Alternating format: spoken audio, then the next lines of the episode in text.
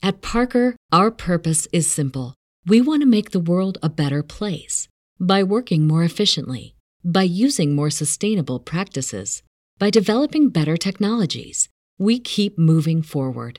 With each new idea, innovation, and partnership, we're one step closer to fulfilling our purpose every single day. To find out more, visit parker.com/purpose. Parker, engineering your success. As humans, we're naturally driven by the search for better. But when it comes to hiring, the best way to search for a candidate isn't to search at all. Don't search, match with Indeed. When I was looking to hire someone, it was so slow and overwhelming. I wish I had used Indeed. If you need to hire, you need Indeed. Indeed is your matching and hiring platform with over 350 million global monthly visitors, according to Indeed data, and a matching engine that helps you find quality candidates fast. Ditch the busy work. Use Indeed for scheduling, screening, and messaging so you can connect with candidates faster. And Indeed doesn't just help you hire faster. 93% of employers agree Indeed delivers the highest quality matches compared to other job sites, according to a recent Indeed survey. And listeners of this show will get a $75 sponsored job credit to get your jobs more visibility at Indeed.com slash podcast. That's Indeed.com slash podcast. Terms and conditions apply. Ciao a tutti, sono Cecilia Randall. L'anno scorso eravamo insieme a Strani Mondi, quest'anno purtroppo non si può, ma lo strano staff ha preparato un programma bellissimo ed emozionante, quindi mettiamoci comodi, godiamoci questo Strani Mondi 2020 e ci vediamo presto, sono convinta. Ciao a tutti, ciao. Salve ai miei amici italiani. Non vedo l'ora di essere di nuovo con tutti voi. A presto! Qui siamo ancora in uh, est- piena estate, festa. Uno strano saluto a tutti i miei strani amici di Strani Mondi. Ciao a tutti. Hey there. Hello to everybody at Stranimondi. We only wish we could be with you again there this year, wherever there happens to be. We love Italy. We love Milan. We love everything about it, apart from the donkey sausage, once tasted, never forgotten. But here's to Stranimondi. More power to everybody. May we meet again soon and not just in the ether. Stranimondi, here we come. Sono Tullio Voledo, saluto tutto l'equipaggio dell'astronave Stranimondi. Vi parlo dalla, dall'astronave Sulaco, siamo in orbita attorno a un asteroide. Ieri sera dobbiamo aver mangiato qualcosa di strano perché non stiamo molto bene, quindi credo che per un po' staremo in quarantena e non vogliamo far correre rischi a nessuno. Quello che posso dirvi è state allegri, divertitevi, partecipate anche se in modo virtuale e prima o poi ci rivedremo di persona. Ricordatevi sempre che il futuro è nostro. Ciao.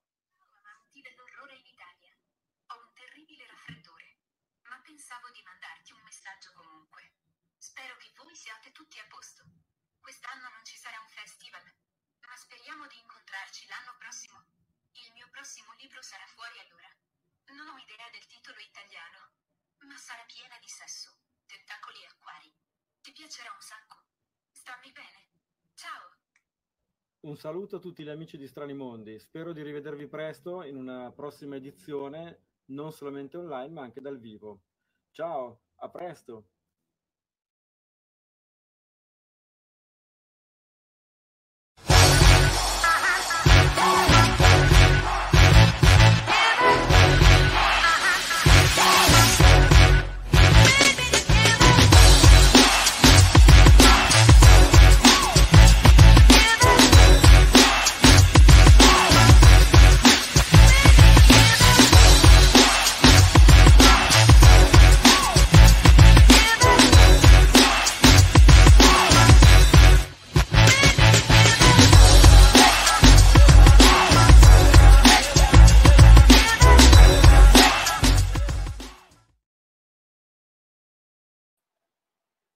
Eccoci qua, buongiorno, buonasera a tutti, benvenuti al terzo episodio di Strani Mondi Online.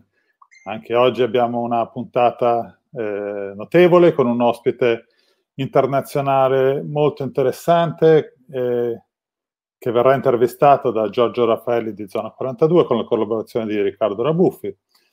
E poi avremo un panel dedicato al weird con eh, Andrea Vaccaro che è il Mr. Weird italiano e altri interessantissimi ospiti. E naturalmente avremo le notizie librarie e avremo il quiz che eh, faremo penso fra pochi secondi. Intanto vi introduco ad alcune persone, in particolare vi introduco a Giorgio Raffaelli. Ciao Giorgio. Buonasera a tutti. Andrea Vaccaro, ciao Andrea. Ciao Riccardo. a tutti. Ciao, a tutti, buonasera. E introduco l'ospite di questa sera, che è David Demchuk. Hi David. Hi, buonasera. Ah. Uh, come potete vedere ho la maglietta arancione in onore di, del nostro ospite perché ieri, yesterday was the Canada Orange Shirt Day, eh, che è un'iniziativa di riconciliazione con i nativi americani, non vi sto a spiegare tutta la faccenda, potete cercarla magari su Google. E anche Andrea vedo che ha onorato questa tradizione, anche se probabilmente non la conosceva. Inconsapevolmente. Allora, eh, ora, prima di cominciare con l'intervista a David, dobbiamo passare al nostro quiz. David, I have to ask your help for our game. It's a game for our readers. For our readers, sure. they have to guess uh, the title of a novel from four words, and you have to choose these four words from four couple of words. You you can you you can choose mm, on mm, guessing uh, or by luck. You don't have any clue how to choose these words, so try. Every time you get, you have the wrong word, so the prize for the viewers will be halved. so it's a, it's a great responsibility. oh, great. okay, so if you are ready, we start. Uh, now,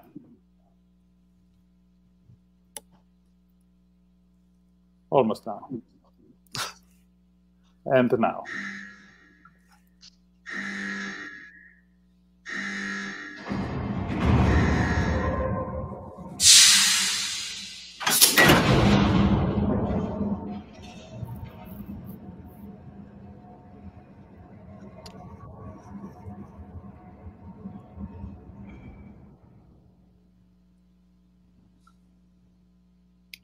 Okay. Now, okay, David, are you ready? I am. Here, here are the first uh, two words uh, to choose from. Okay. Bulldozer and killer. What do you choose? Bulldozer. Nice guess.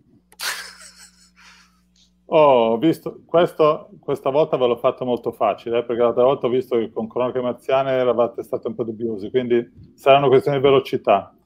It's, uh, it's a little, it's easy. So if you guess, please don't say.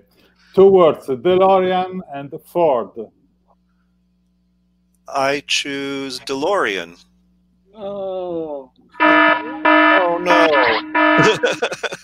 no.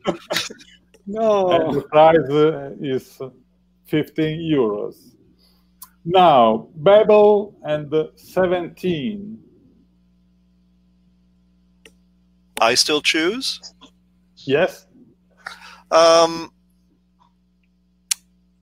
17. 17. Oh, no. Seven euros. Last guess. All right. Oh. Topi and parasiti, uh, ma- mice and parasites. Oh. Um, Topi? Okay. well done. Too, too good to know. Eh, sempre così, eh? arriviamo sempre a 7 euro, qualunque siano le, le parole che metto. Va bene buona caccia.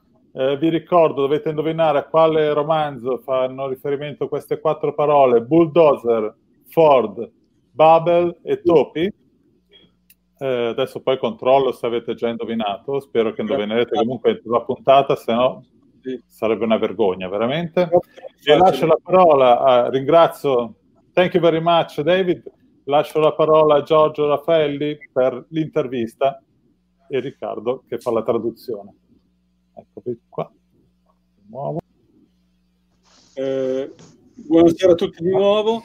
Eh, siamo molto molto felici di avere Dave Demchuk con noi stasera perché Dave Demchuk è l'autore dell'ultimo romanzo che abbiamo pubblicato come Zona 42, Madre delle ossa, che vi mostro immantinente. Eh, questo è il romanzo con la traduzione di Claudio Durastanti, uscito questa settimana. Ne abbiamo approfittato per chiedere a, a David se avesse voglia di presentarlo ai lettori italiani e, e, lui è stato molto gentile, molto disponibile e si è prestato questo collegamento online. Con David ci siamo conosciuti eh, dal vivo già l'anno scorso a Dublino alla WorldCon. Uh, I just said we met together in Dublin last year in, uh, at the WorldCon eh, e in quell'occasione abbiamo par- partecipato a un caffè clutch condotto da lui in cui raccontava il suo approccio alla scrittura la, il, e raccontava The Bone Mother, la, l'edizione originale di Madre delle Ossa. La... Partiamo però subito con, con, con, le domande, perché so che non abbiamo troppo tempo, mezz'ora, 40 minuti, la regia poi mi correggerà. E la prima domanda, intanto un'altra cosa, Dave Demchuk è canadese, vive a Toronto e La madre, madre delle ossa è il suo primo romanzo. La prima domanda che gli farei è come ti è venuto in mente di scrivere un romanzo simile? Ok, so uh, first... grazie Riccardo per la, la, sua indispensabile presenza perché ci aiuta moltissimo a, a gestire well, questa cosa. we, we, try our best. Um, so first of all, thank you very much for being with us here uh, in this in this chat. Uh, Giorgio made uh, an introduction, of course, on on yourself, but uh, yes. pretty every one of our of our viewers actually uh, knows something about you.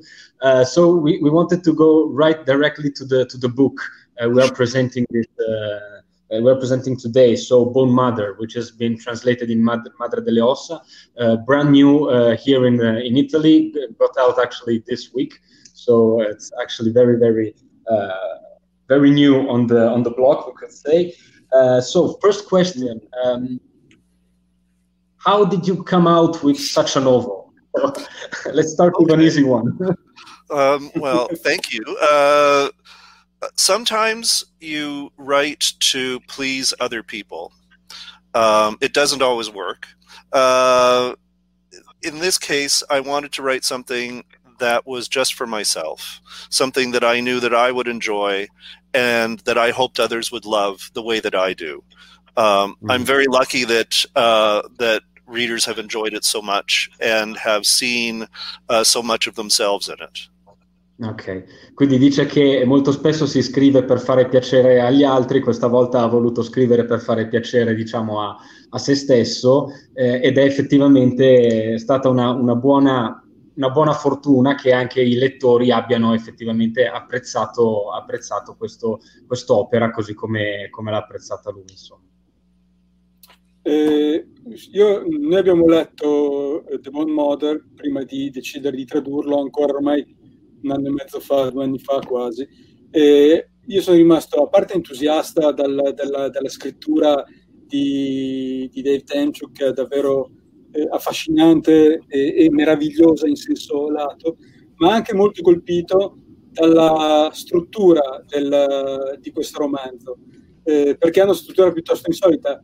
Eh, lo abbiamo definito un, mosa- un romanzo mosaico, perché la storia è costruita dall'intervento di um, un sacco di personaggi, tanti personaggi di cui magari vi faccio vedere eh, come è composto il libro, se la regia mi aiuta. E...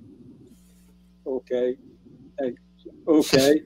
Cioè, per ogni, eh, c'è un, un, praticamente il ritratto, il racconto, eh, in prima persona a volte, a volte no, di una serie di personaggi che dal passato, dall'inizio del Novecento, in, in, una serie di villaggi tra Ucraina e Romania, eh, si trovano a raccontare la loro storia, diciamo così, e fino ai loro discendenti poi che si troveranno a muoversi tra Europa e Nuovo Mondo.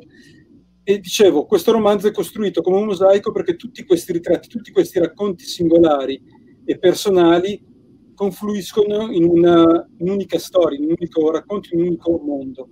E, e niente, questo mi piacerebbe capire da, da David Demchuk perché ha scelto di raccontare la storia in questo modo. Ok, so the, the, the thing that um, Giorgio is asking is um, he had the chance to read uh, to read the original uh, book Bone Mother uh, one and a half year ago, more yes. or less. Uh, and he was, of course, impressed uh, from, by the uh, by the, the style of your writing and all the let's say actually yes the, the way it was written, of course. but the thing that most impressed him was this um, calling the book a mosaic novel. So. A lot of different little pieces actually uh, flowing all together into into a main story we could say um, he, he, then showed the book and then he said uh, he gave a, a general um, introduction on uh, there are different stories coming from different characters. Uh, each of these stories actually written um, in villages between Romania, Ukraine, beginning of the 1900s. So uh, each story uh, could be actually taken as a single aspect, but uh, then it actually flows into a main into a main story. So what was the idea behind this uh, style of uh, composing the novel?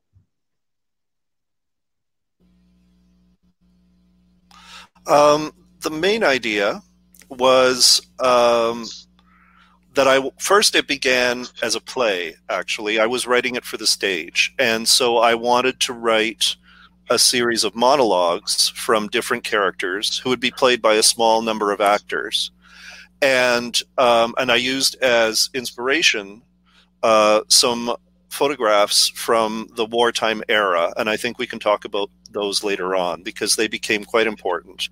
The idea was that each of the photographs would inspire a character, and I started by creating some of these characters, and I wanted to see if there was a way to connect them through a very thin thread or maybe two of plot um, so that we could see a larger picture, a picture uh, not only of creatures dealing with human beings in this particular period, but creatures and human beings together dealing with the horror of war. Um, and to a certain extent, the horror of fascism as it was playing out in that era. And the more that I wrote the more that I got pulled into this larger story as well as these individual stories. And and that was really what motivated the large part of the book. Afterwards, okay. uh, I then wrote the larger contemporary pieces, but the core of the book comes from those monologues and photographs. Ok, eh, quindi dice che sostanzialmente è, era nata come eh, un, un, un, testo per, eh, per, il palcoscenico, per, per il teatro, quindi eh, inizialmente dovevano essere dei personaggi eh, a raccontare dei, dei piccoli monologhi. Uh, e l'idea era poi quella di riuscire a connettere tutti questi personaggi attraverso un sottile filo, ha detto, un paio di sottili fili di, di, di, di trama tra, tra loro. Uh, per fare questo inizialmente si è ispirato a delle fotografie appunto uh, di, inizio Novecento con tema diciamo relativo alla, alla, guerra di cui magari poi avremo modo diceva, di parlare un pochettino più approfonditamente perché poi sono diventate molto importanti e anche eh, come base di, di, ispirazione per il tutto ehm, e poi è stato sempre più coinvolto e preso da, dal disegno più grande, quindi insomma è, è, si è poi evoluta eh, la, la, storia eh, per cercare anche di far capire non solo come i eh, personaggi e le, le creature eh, reagissero tra di loro, ma come insieme potessero reagire agli orrori eh, del, della guerra, del, del, fascismo e di quel periodo particolare che, che è stato. Quindi diciamo che l'origine di questo mosaico era proprio la, la, la questione del, della sua nascita come un pezzo teatrale. Eh, sì, io mi collegavo subito a quello che diceva David a proposito delle foto.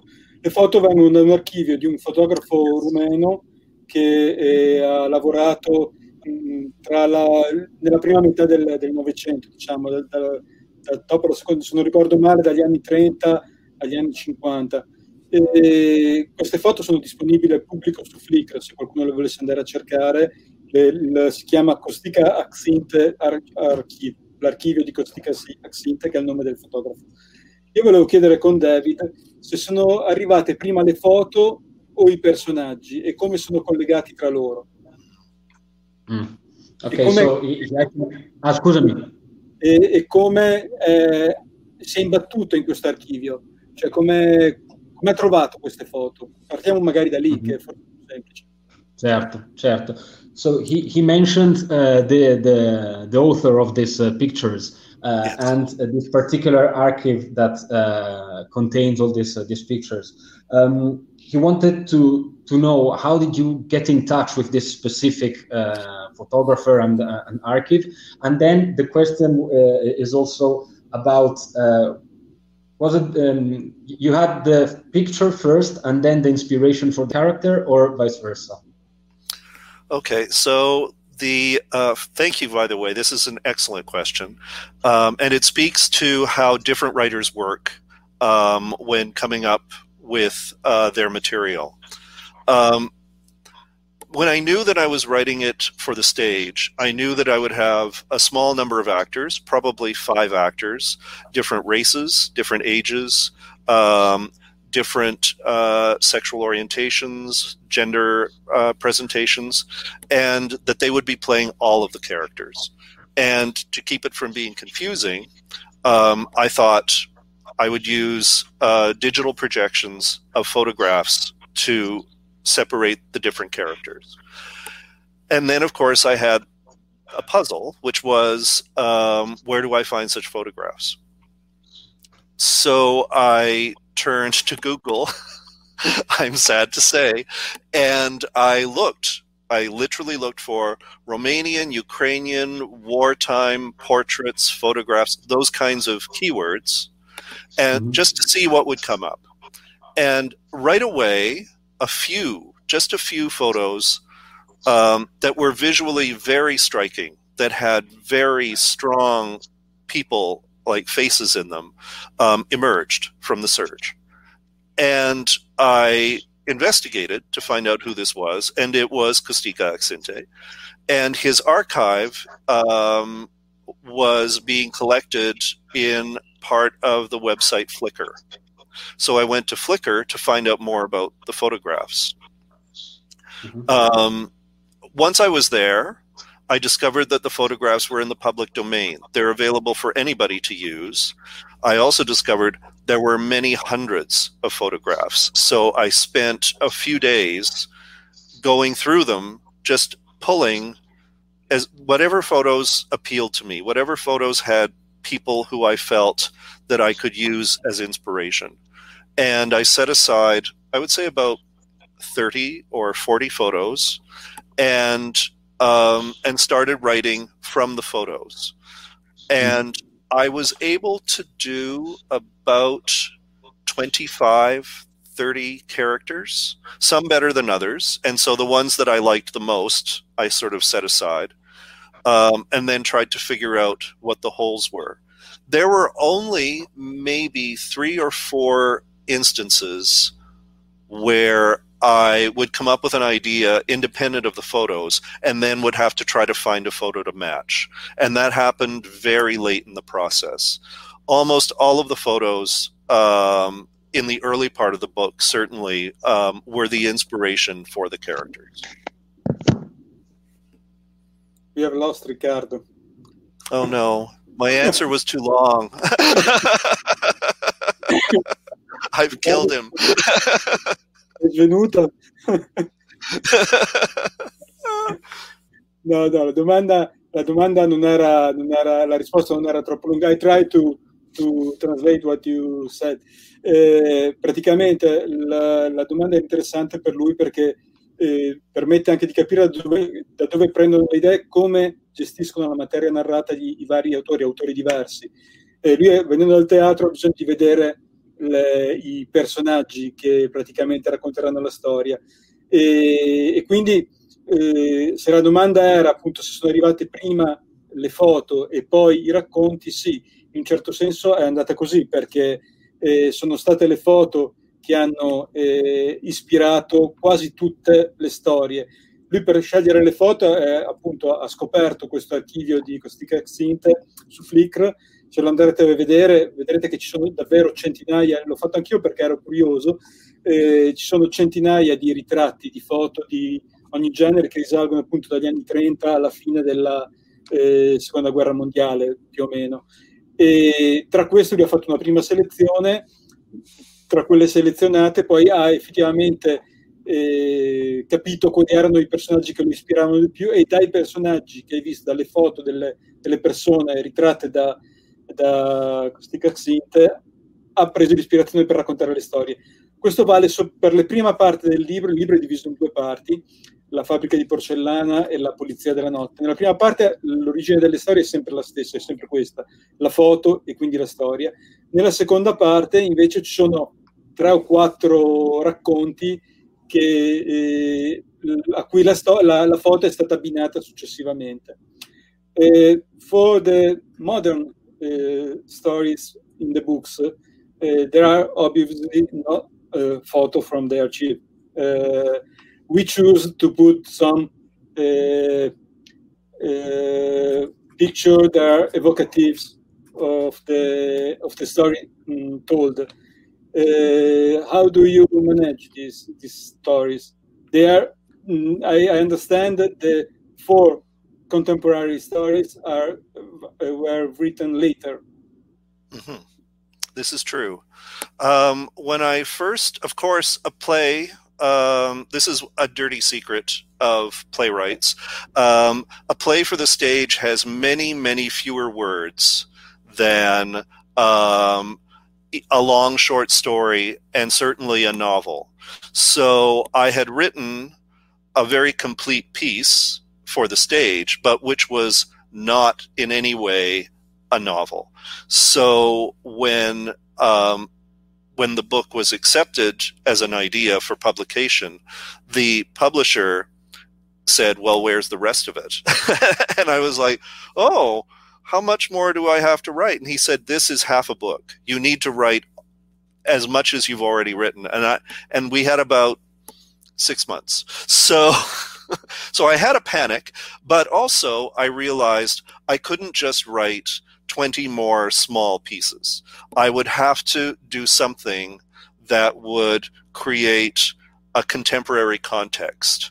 And so I thought, I will write four pieces from the point of view of the children and grandchildren of uh, the people in the in the wartime era. People who have come to canada people who have brought their folklore and their fears and their monsters with them into this new land. And that i think is the first moment when you encounter one of these stories, it's the first moment where you think, oh, this is not just a collection of stories. There is a larger narrative going on. And I wasn't sure if it would work. I wrote the entire first one, uh, Katerina, not knowing if this would succeed uh, as a strategy. But I found that, in fact, it was a very powerful way to work, and uh, and I was very excited. Okay, well, uh, let's try to, to translate. Uh,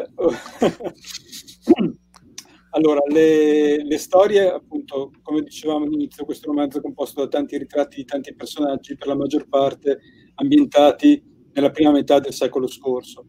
E quando lui ha presentato il, il, romanzo che appunto nasceva più come pezzo teatrale, l'editore che ha deciso di pubblicarlo gli ha chiesto ok, e dov'è il resto? Perché il, il testo che lui ha proposto era troppo corto per poter diventare un romanzo. Quindi si è ritrovato a dover, non dico improvvisare, ma comunque a comporre una serie di altre storie per poter eh, raggiungere una lunghezza minima che permettesse la pubblicazione del libro.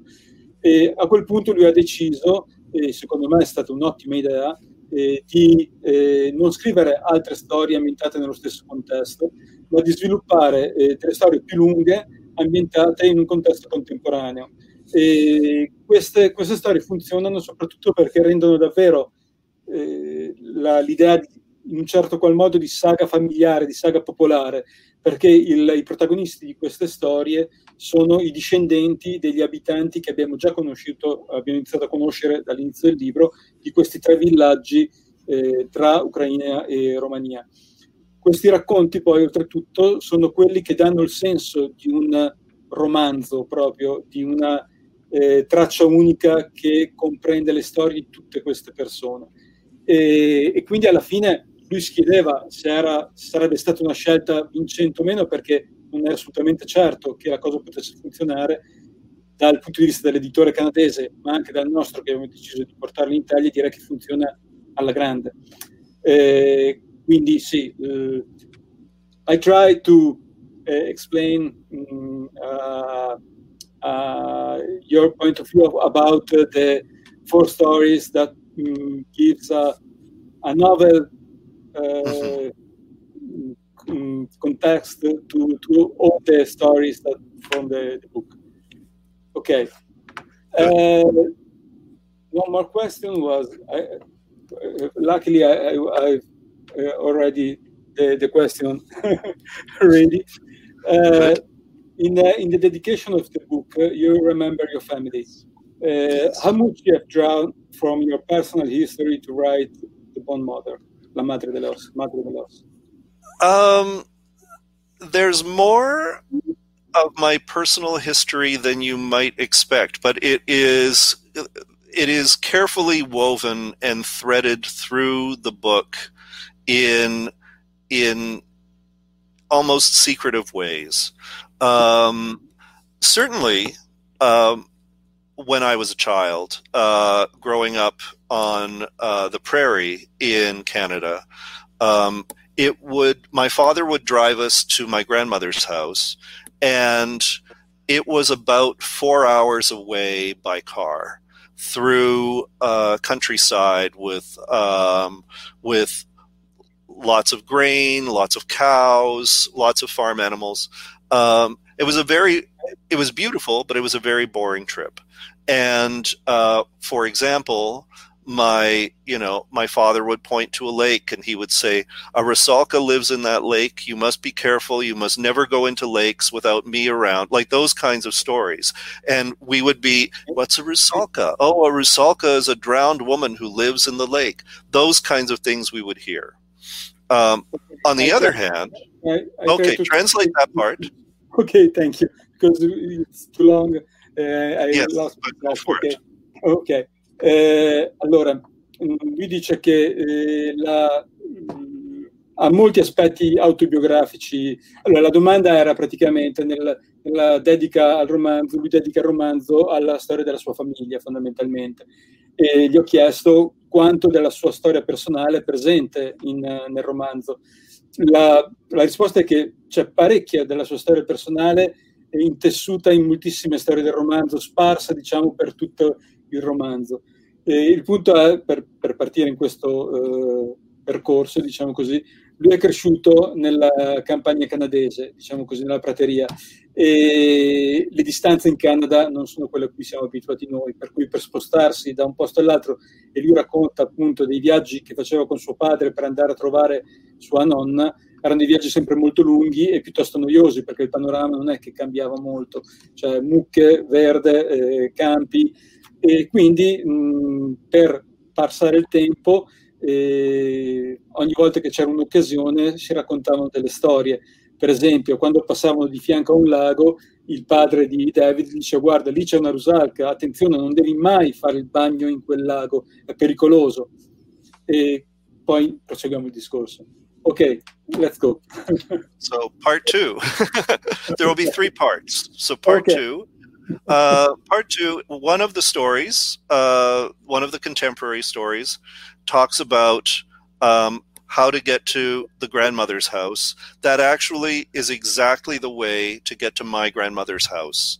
Okay. I I took the exact trip. I followed it actually on Google Maps to make sure I was correct, but I followed the exact trip and wrote about essentially how to get to my grandmother's home, what my grandmother's home looked like, the old house, the new house. So that's another part of my story. Go ahead. Okay, uh, uh, Ricardo is back, but this piece I, I tried. so sorry, guys, for this. The, all the internet connection just collapsed suddenly. It's so- okay. Eh, allora, qui Welcome vado back. avanti e dopo ti Thanks. lascio a te il compito, Riccardo. Ok? Se- se- ci, ci riesci o è un problema? No, no, io ci, ci riesco, non ho sentito però il- la, la sua, quindi finisci tu questo pezzo, poi subentro io. Ok, grazie. Allora, mh, per, lui raccontava di questi viaggi e c'è un, un racconto in, eh, in Madre dell'Os, che è quello di Caterina, se non sbaglio, in cui praticamente il personaggio, il protagonista di questa storia, ripercorre paro paro, lui l'ha seguito proprio su Google Maps, la strada che lui faceva per andare a trovare la casa di sua nonna. E la descrizione degli edifici, del luogo dove si svolge l'azione di questo racconto, è esattamente quella che mi ricorda essere la casa di sua nonna nella, mh, persa, diciamo così, nella campagna canadese. E questo è uno dei momenti in cui la- l'aspetto autobiografico prende quasi la, la scena alla narrazione. Ok, part three. Part three. The third part, and I think most writers would would identify with this, is that I I took concerns from my own personal life, um, disability, queerness, um, how how women and children are mistreated in war, and I found ways to take my personal concerns and bring them into the story um, and explore those concerns, those fears, um, in a way that was very personal to me, even though a reader might not recognize that. Mm. Ok, so, eh, ah, scusate, è quello che ehm, sostanzialmente eh, dice che, ed è sicuro che molti scrittori si possono identificare con questo, con questo processo, eh, ha voluto in qualche modo ehm, prendere in considerazione alcuni, alcuni problemi, alcune preoccupazioni, diciamo, ehm, che lo toccavano personalmente, come ad esempio la, la condizione dei bambini e delle donne durante, durante i conflitti, durante la, la guerra, e ha cercato di trattare questi, questi argomenti e spiegarli, eh, spiegarli nelle, nelle storie. Eh, non è sicuro effettivamente di quanto poi il lettore sia in grado di cogliere questo aspetto profondamente diciamo sentito da, da, da, parte sua, però diciamo che il processo alla base è effettivamente questo. Ok, eh, mi leggo anche il discorso della, della, della queerness, diciamo così, eh, perché nella, nella, noi l'abbiamo messo anche nella, nella bio che abbiamo presentato nel, nel libro, perché mh, si, si definisce diciamo anche per il suo amore e il suo interesse per la cultura queer, ma anche quella per i mostri. E sono due cose, eh, la cultura queer e i mostri, che in questo libro diciamo compaiono spesso e volentieri, con esiti non sempre eh, positivi o, o, negativi, ma comunque molto eh, complessi, diciamo così. Eh, quello che mi, mi, interessava capire se questa scelta di accostare eh, questo genere di argomenti è stata sicuramente intenzionale, ma poi è anche accaduto in maniera sciolta o ce li hai dovuti infilare a forza, diciamo, alcuni di questi temi? Okay, so uh, as he, he also described in the in the presentation in the bio of the of the book, there are two themes uh, occurring in in uh, in this. Basically, the the queer side of the of this aspect plus monsters. So um, and not necessarily, let's say, in, in a good or a bad in a good or bad way. Uh, but he wanted to, to ask you how these uh, themes, especially the, the, the monsters, let's say, um, came into the came into the into the scene. I mean, did you have to uh, somehow forced them to appear, or is it something that became, let's say, a, a natural consequence of your, your idea when, when thinking about it? Um, the monsters and also I must say the queerness were were part of the concept uh, from from the earliest uh, moments. Um, I I always intended to include uh, queer and trans characters uh, as part of the narrative. It was very important to me um, in horror and in folklore.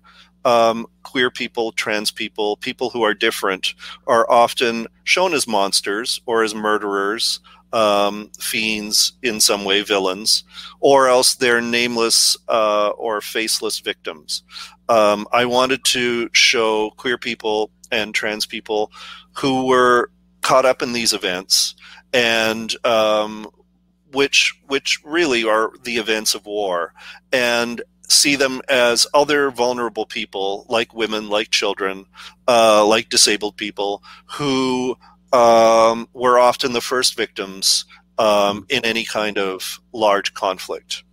Um, the monsters were always important to me, not as metaphors, but as actual entities, um, creatures who you would think would outlast or survive a war, but who also would be among the first to be targeted or be used by whoever it was in power. Quindi sostanzialmente entrambi questi temi erano diciamo già alla base eh, nei, nei, primi giorni, no, tra virgolette, del, del, suo, del, del suo, pensiero. Da, da un lato eh, tutto l'aspetto queer, diciamo, trans eh, e, e di, eh, possiamo dire, di, di, genere, insomma, ha, ha avuto, è per lui molto importante perché ha voluto considerarli non come vengono considerati molto spesso come eh, generalmente dei villains o comunque dei personaggi, degli antagonisti, dei personaggi cattivi, passatemi il termine, eh, o mostri da un certo punto di vista, ma bensì anche loro come una categoria vulnerabile della popolazione, al pari eh, di bambini, donne, disabili, eccetera. Quindi eh, anche loro essere in qualche modo considerati da, da questo aspetto, perché comunque ehm, per un pochettino anche mitigare, tra virgolette, possiamo dire, anche questo genere di, eh, di vulnerabilità, che evidentemente sono un aspetto che, a cui già pensava nelle, nelle, prime, nelle, prime, fasi. Per quanto invece riguarda i, i, i, mostri, anche quello li ha comunque voluti esprimere non tanto come eh, metafore, ma come delle vere entità, quindi come eh, delle creature, possiamo dire, che in qualche modo o comunque molto probabilmente potrebbero anche sopravvivere a un conflitto, a una guerra, o che potrebbero essere anche qui le prime vittime o anche addirittura essere utilizzate eh, da chi in quel momento detiene il potere. Eh, parlando di mostri, eh, siamo arrivati poi al cuore del romanzo. Non abbiamo ancora detto nulla di che genere di romanzo sia Madre delle Ossa, perché porre le etichette ai libri per noi come Zona 41 è sempre un un po' un problema. E quindi mi, mi piaceva chiedere anche a David come, si, come, come lo vedeva collocato, diciamo, come, che tipo di etichetta attribuire al, al romanzo. Allora, io so perché quando ne abbiamo parlato a Dublino lui si definisce un autore horror, però io rimango dell'idea che questo romanzo, Madre delle Ossa, abbia più delle caratteristiche weird che non horror. Questo perché, la, a prescindere dalla qualità del testo, mi sembra che sia tutto molto costruito più che su degli eventi spaventosi. Ora, io spero che non ci siano troppi esperti di horror pubblico, perché io non lo sono. Uh, a me piacciono i, bei, i miei libri, a prescindere dall'etichetta, per cui se dico delle cose sbagliate poi correggetemi sul genere in, in quanto tale. Però mi sembra che eh, questo romanzo qui, eh, Madre delle Ossa, sia costruito più su delle atmosfere, su delle, eh, su delle assenze, su delle, mh, mm, su dell'inquietudine sparsa a piedi mani più che su degli eventi eh, spaventosi, su degli eventi orrorifici. Anche i mostri, come diceva prima, non sono delle creature poi così spaventose, sono più delle persone, delle, delle creature altre, del, degli alieni più che dei cattivi. E mi piacerebbe sapere cosa ne pensa lui. Okay, so the, the it's always difficult for, for them in, in Zona 42 to, to put some labels on, on books, uh, let's say uh, uh, genre-wise, no? So um, he was wondering uh, if uh, your your book uh, Bone Mother could be more suitable for a, a horror genre or a um, or a weird uh, personally, he knows that you uh, define yourself as a, an horror author or a writer. Um, but uh, in, in his opinion, there are many aspects in this in this book more weird than horror because um, there are some some moments, let's say, that are uh, not really based on a frightening event or on a frightening, um, let's say, happening, we could say. Uh, something is um, it's more, let's say, something like lurking. Uh, there's, there's there's a sort of tension going on. There's uh, something, uh, an absence that actually keeps the the um, a, a, a, certain uh, uncertainty, we could say, in the reading the book. So we wanted to uh, have uh, your your take on this. would you would you put one label or another? Sure. again, this is this is an excellent question. um, in North America, um, the labels tend to be more rigid. Um, here, it is seen more as a horror novel or a dark fantasy novel uh, because there are witches, because there are monsters, um, and uh, and horror mostly because there is strong in some cases personal or intimate violence, which um, which punctuates the story. Um, there is a lot of creeping dread. There is a lot of uh, rising anxiety and tension. Um, the weird part, I totally agree. Um, weird in North America, you think of cosmic horror like H.P. Lovecraft, which really um, overshadows the genre here. Um, if you take away that aspect, yes, the whispering weird. Uh, if you take away the H.P. Lovecraft aspect, um, there is an element absolutely of cosmic horror. There is absolutely an element of the whispering weird. The um, that unsettled, uncanny feeling where where it's almost reality but not quite. So I would agree. I think that's a valid interpretation. Okay. Thank you. Don't worry, it's okay. no, no, okay. no, you know, I, am not an, uh, uh, a great horror reader. Uh, I'm not an expert in horror genre. Uh, so uh, I was wondering uh, whether I was saying something Mm, wrong, okay, for the oh. uh, readers outside of here. But um, for me, it's uh, it's more uh, weird because of the literary quality of the text. Mm, yeah. That's one more uh, aspect. Ma yes. torno all'italiano, eh, mm. facevo un'ultima domanda a David, poi se ci sono delle domande tra chi ci segue proviamo a proporle. Eh, allora, eh, in, in Madre delle Ossa ci sono molti legami con il folklore slavo. Eh, è una cosa che anche questa deriva dalle tue eh, origini, diciamo così, o, e poi mi, mi, chiedevo anche quanto fosse eh, reale tradizione slava e quanto fosse invece stato inventato da te per eh, comporre il romanzo. Ok, eh, prima eh, faccio un attimo un passo indietro per, eh, per, tradurre la risposta di prima che ce la siamo, ce la siamo persa. ah, scusami. Mi sentite? Scusami, mi sono fatto ok, ok, ok. No, no, niente, figurati. Uh, I'm just I'm just going a step back because I didn't translate your, your answer before, so I'm, I'm just catching that up on that. just fine.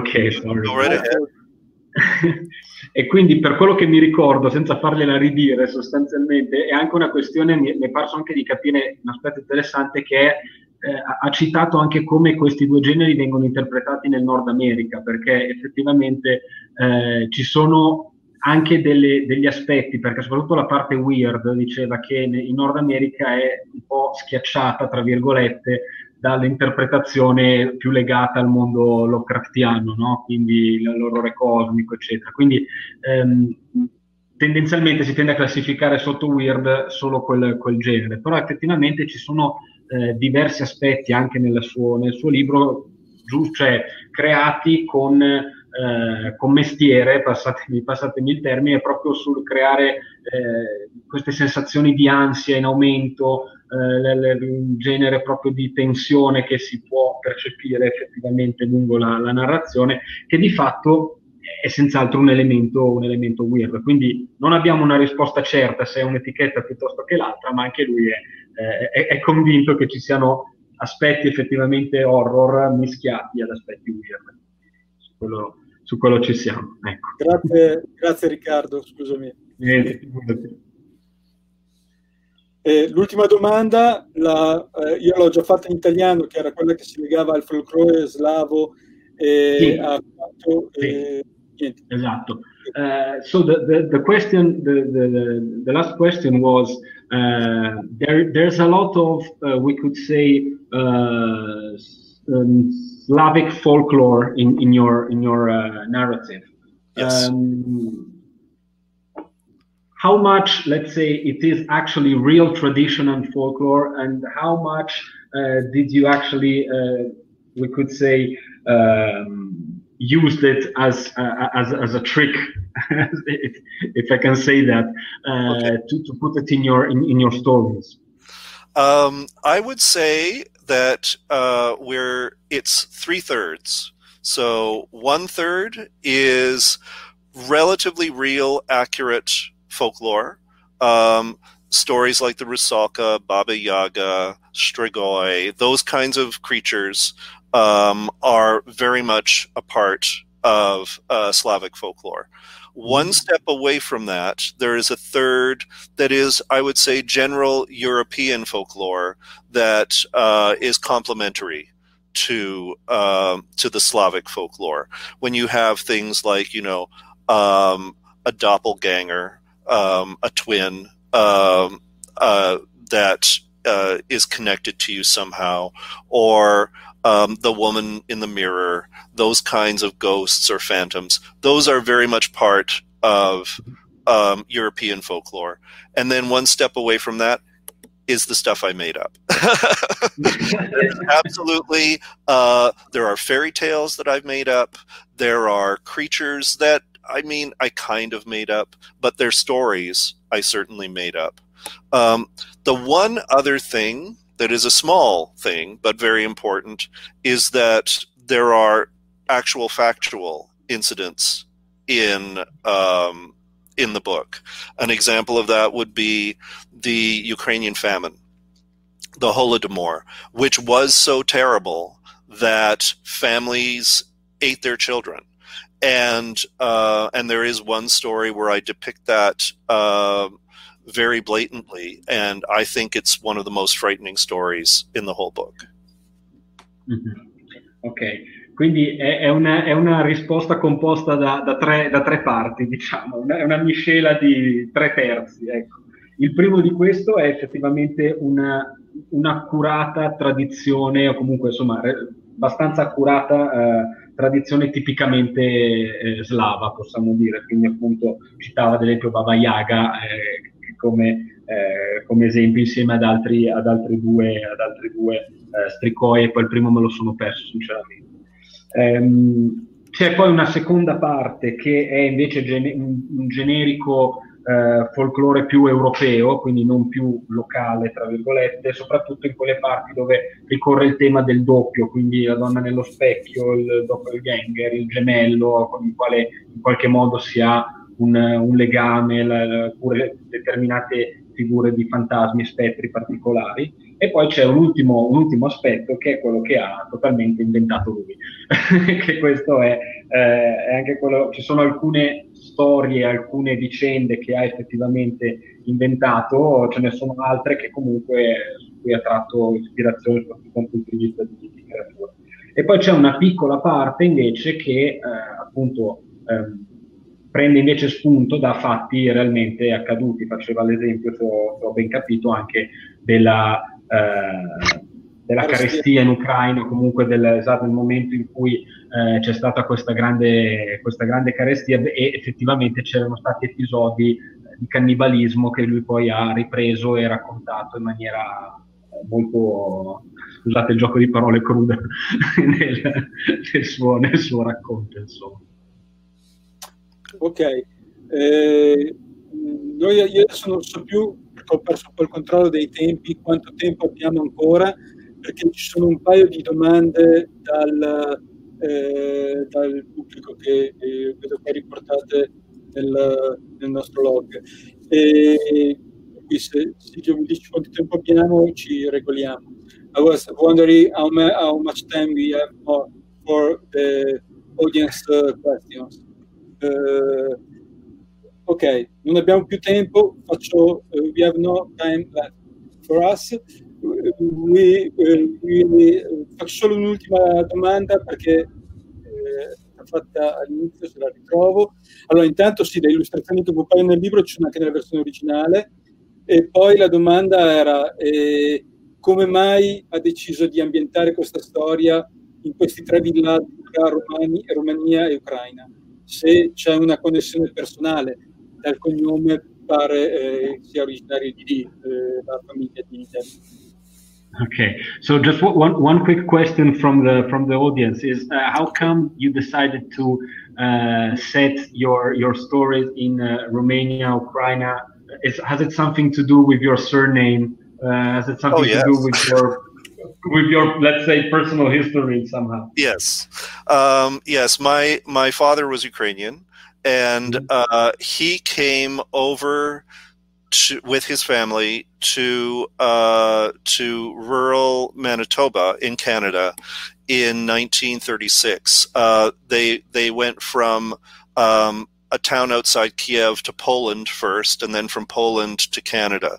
So they came over just before the war began, and um, and and had a farm here in in Canada. So so I was very attracted to the idea of setting the novel in that area, particularly an area that was that would historically be in and out of uh, Russian influence, and then just across a border with Romania, um, having having a country that was very was was more or less part of Western Europe, and that area is an area that is uh, has been full of conflict really for centuries, and um, and yet the the people and the creatures that I created have to endure all of the change and conflict that occurs all around them and and among them.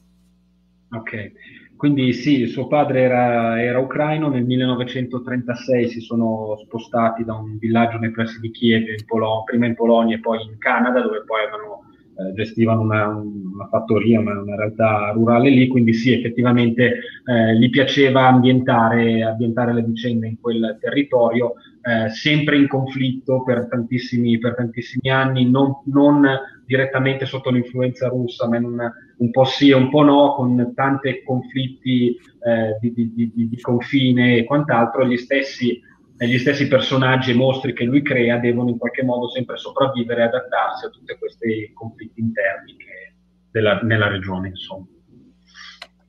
Ok, eh, abbiamo finito il tempo a nostra disposizione. Io ci devo ringraziare tantissimo David Demchuk perché è stato, immagino, anche interessante per il nostro pubblico, ma è stato estremamente disponibile e gentile. Speriamo di avere occasione di rincontrarci, se non dal vivo, di nuovo online nei prossimi mesi. Nel frattempo, Madre delle Ossa è disponibile, eh, andatelo a cercare e leggetelo perché secondo noi merita, perché è un gran bel libro. Grazie ancora David e a presto. Thank you very much, David, for being with us. You've been very, very kind, and uh, we really hope to, to have you uh, soon, maybe in another chat like this, or maybe we could meet uh, so somewhere in the in the future. that would be wonderful. Thank you and grazie. Prego. A presto. Goodbye. Ciao. Thanks again. Thank you.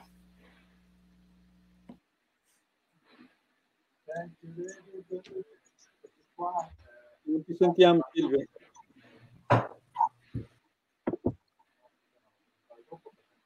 Eh, Silvio, non, non ti sentiamo.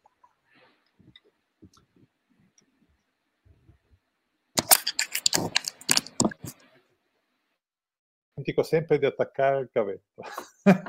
Sono un professionista. Allora, eh, ringraziamo David Demchuk che è stato veramente interessante. Ringraziamo anche Riccardo che ha fatto la traduzione nonostante impervie difficoltà tecniche. Mi dispiace eh, tantissimo. Adesso lo vediamo come una palla tonda bianca con in mezzo una, fac- una un'iconina. Però... È meglio dell'originale, quindi va bene. va bene, lo, lo, salutiamo anche Riccardo. A tutti, lo... grazie, buona serata. Ciao. Ciao, grazie, grazie ancora. E, Giorgio, se vuoi ti lascio qua, però adesso prima di passare al panel in cui sarai presente anche tu insieme ad Andrea e ad altri ospiti che dopo presentiamo, è il momento di, delle novità letterarie. Prima però delle novità letterarie vi devo dire, ah, cade la telecamera, vi devo dire che il quiz naturalmente era facilissimo, è stato indovinato praticamente all'istante.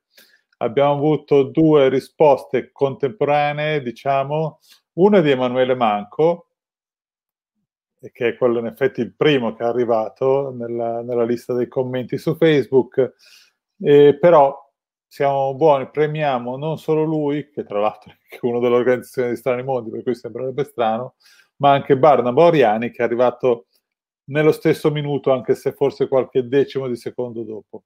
Poi hanno risposto vari altri, perché la domanda comunque era facile. Ricordo che le quattro domande erano bulldozer, bulldozer è quello che c'è davanti alla casa di Arthur Dent, che sta per tirargliela giù, e, e poi le altre parole erano bubble, bubble fish, il famosissimo pesciolino che si mette nelle orecchie per tradurre, ovvero praticamente un, un Riccardo Rabuffi in miniatura. E... e cos'erano le altre due domande? Le altre due parole, non mi ricordo più. Era Ford, che è il, Ford, il nome oh. di uno dei personaggi, Ford Prefect, e la quarta non me la ricordo, ma fa niente. Passiamo alle novità letterarie di questa settimana, che sono. Io mi assento un secondo, se mi vuoi togliere. Eccoci qua. Anche questa settimana abbiamo sette, anzi sei eh, novità librarie. Aspettate che allargo un pochino la finestra così si vede tutto lo schermo. Si riempie tutto lo schermo. Eccolo qua. Allora, parti- partiamo con naturalmente Madre delle ossa, abbiamo, di cui abbiamo appena parlato, di David Temchuk, dell'autore canadese eh, che ha vinto diversi premi, autore anche di, soprattutto anzi di opere teatrali, al suo primo romanzo. Si tratta di un racconto più o meno horror, però qua è stato definito eh, Whispering Weird, che mi sembra una definizione interessante e soprattutto eh, ispirante. È pubblicato naturalmente da Zona 42, costa 15,90 euro, è uscito nei giorni scorsi. Il secondo libro di cui parliamo questa settimana è La giovane vampira e altri misteri delle edizioni Hypnos, di un autore che è un, un autore classico della fantascienza, del fantastico francese, eh, Rosniene. Eh, si tratta di un, di un romanzo eh, più weird che fantascienza, naturalmente, anche vista la casa editrice, ed è curato da Elena Furlan, eh, che anche la, lo ha tradotto. Eh, il libro costa 16,90 euro, 5,99 in ebook.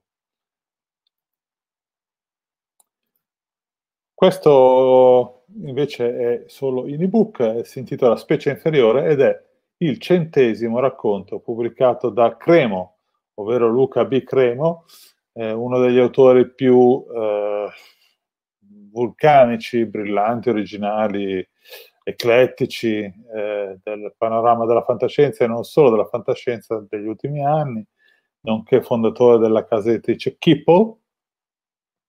Eh, con Delos Digital ha pubblicato oltre a questo altre 16 tra romanzi e racconti. Questa è una storia curiosissima, sembra una storia per bambini perché eh, ci sono gli animali che parlano, ci sono delle piccole mosche che vanno al parco insieme a delle piccole eh, scarafaggi, dei piccoli grilli, eh, però eh, le tematiche sono assolutamente adulte perché eh, a un certo punto appare chiaro come alcuni insetti sono più scarrafoni di altri, ovvero c'è una questione di razzismo tra gli insetti o di specismo tra gli insetti.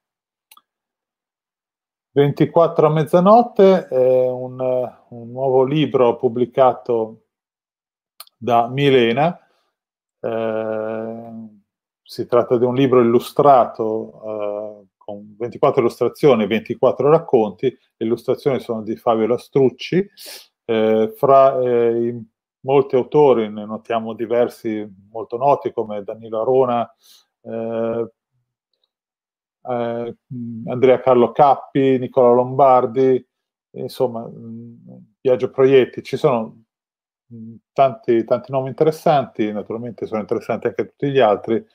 Eh, pubblicato da Milena, il costo è 17 euro, 280 pagine.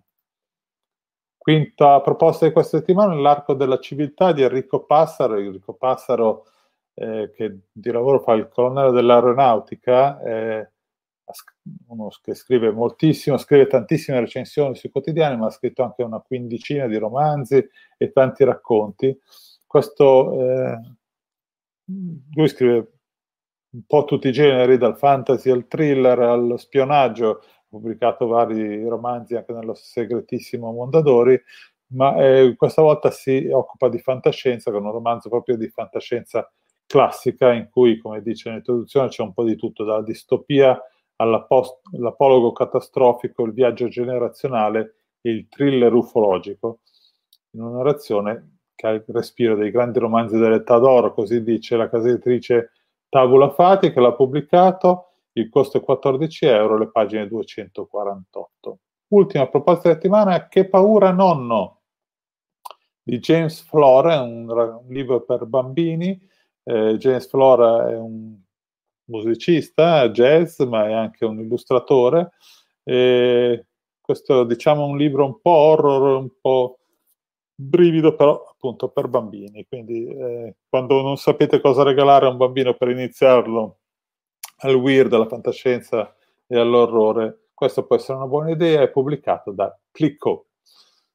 Quindi, ricapitolando, abbiamo visto Madre delle ossa di David Demchuk, La giovane vampira e altri misteri di eh, J.H. Rosny Ene, Specie inferiore di Luca Vicremo, 24 a mezzanotte a cura di Gimaresca e Luca Raimondi con l'illustrazione di Fabio Lastrucci, L'arco della civiltà di Enrico Passaro e Che paura nonno di James Flora. Eccoci qua tornati, adesso allora è il momento di passare al nostro panel dedicato al weird. Eh, vediamo se riesco a trovare eh, no, vabbè, non, non lo cerco neanche, vi passo direttamente ai moderatori che sono in particolare, uh, scusate un istante, eccoci qua, oh, Giorgio Raffaelli che era già in linea prima, lo ripresentiamo. E poi abbiamo Andrea Baccaro e abbiamo l'ospite Francesco Corigliano. Ciao Francesco, benvenuto. Buonasera, buonasera. Vi lascio allora al dibattito. Chi parte? Andrea? Parto io, parto io. Va bene. Allora, salve a tutti, siamo qui per rispondere a una delle domande che eh, mi trovo sempre eh, ad affrontare ogni volta che faccio una presentazione o un'intervista. Ma che cos'è il weird? È una domanda che eh, non ha in effetti una risposta, eh, a mio parere, univoca, eh, e che presenta molte sfaccettature. La, definire il weird è proprio eh, qualcosa di particolare, perché definire è proprio in questo caso dare dei confini a un genere che sembra confini averne veramente pochi, tanto che una possibile interpretazione del weird è quella eh, per esclusione, cioè si definisce da ciò che non è. Comunque poi di questo ne parleremo.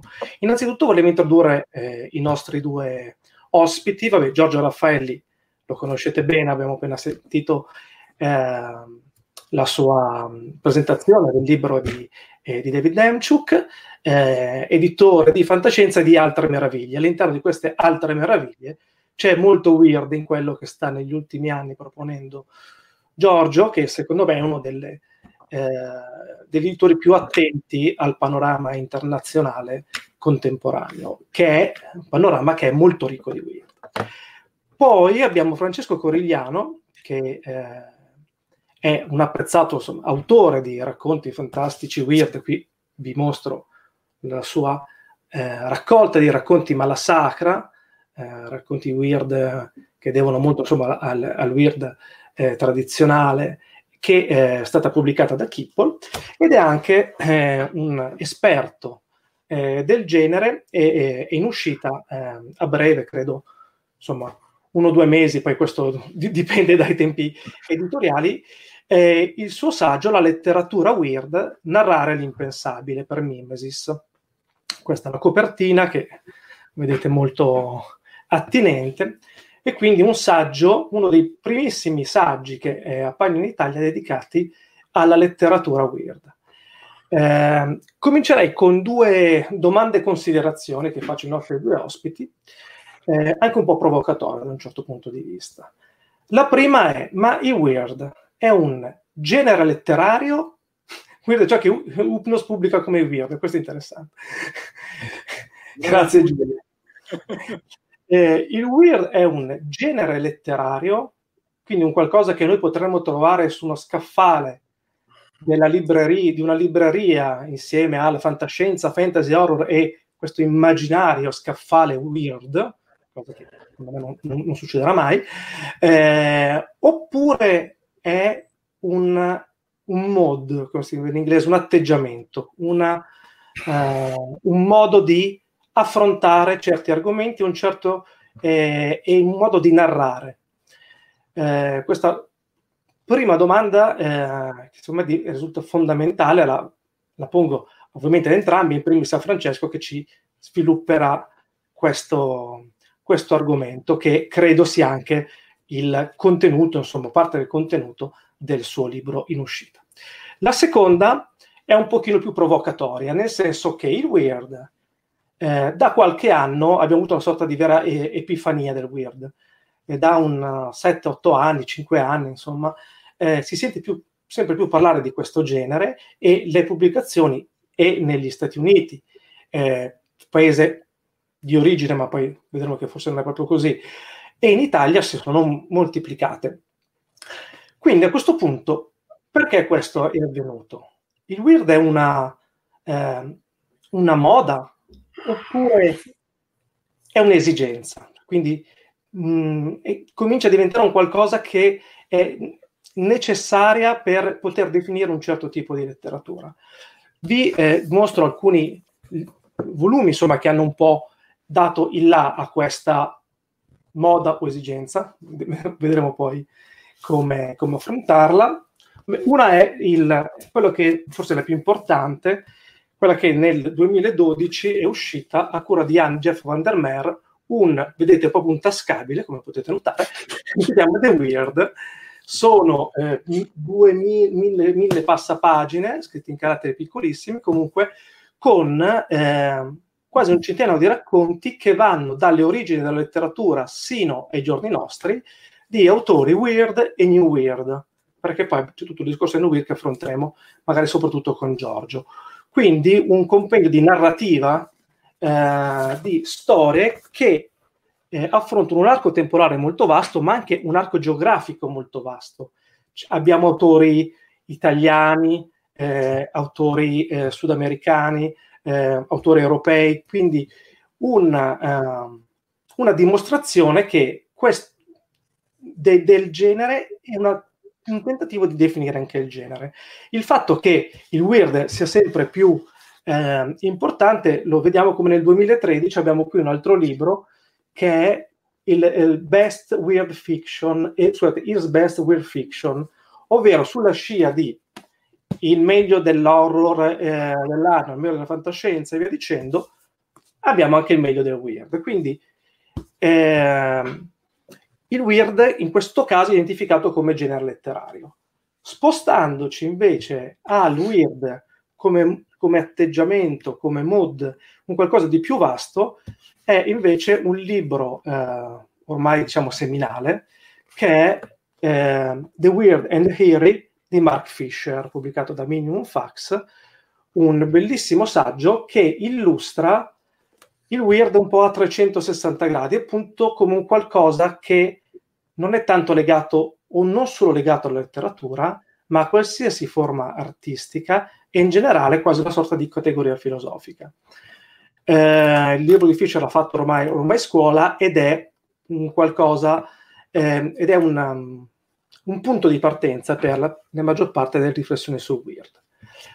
Weird che in Italia, vabbè, eh, mi spiace farmi autopubblicità, però ovviamente nel 2013 la prima, eh, diciamo, il, numero uno della rivista Upnos con eh, letteratura, rivista di lettura weird e fantastica, quindi ne siamo nel 2013, contemporaneamente più o meno al 2014 forse, al, alle, agli altri due volumi, si parla di letteratura weird in Italia, diciamo proprio proclamandosi come tale.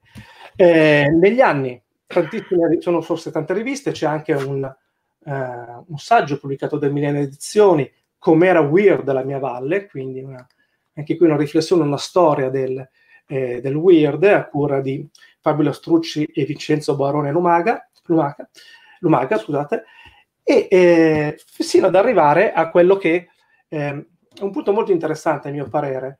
Eh, come dicevo, ma il weird è una moda a questo punto o una necessità di descrivere un certo tipo di letteratura?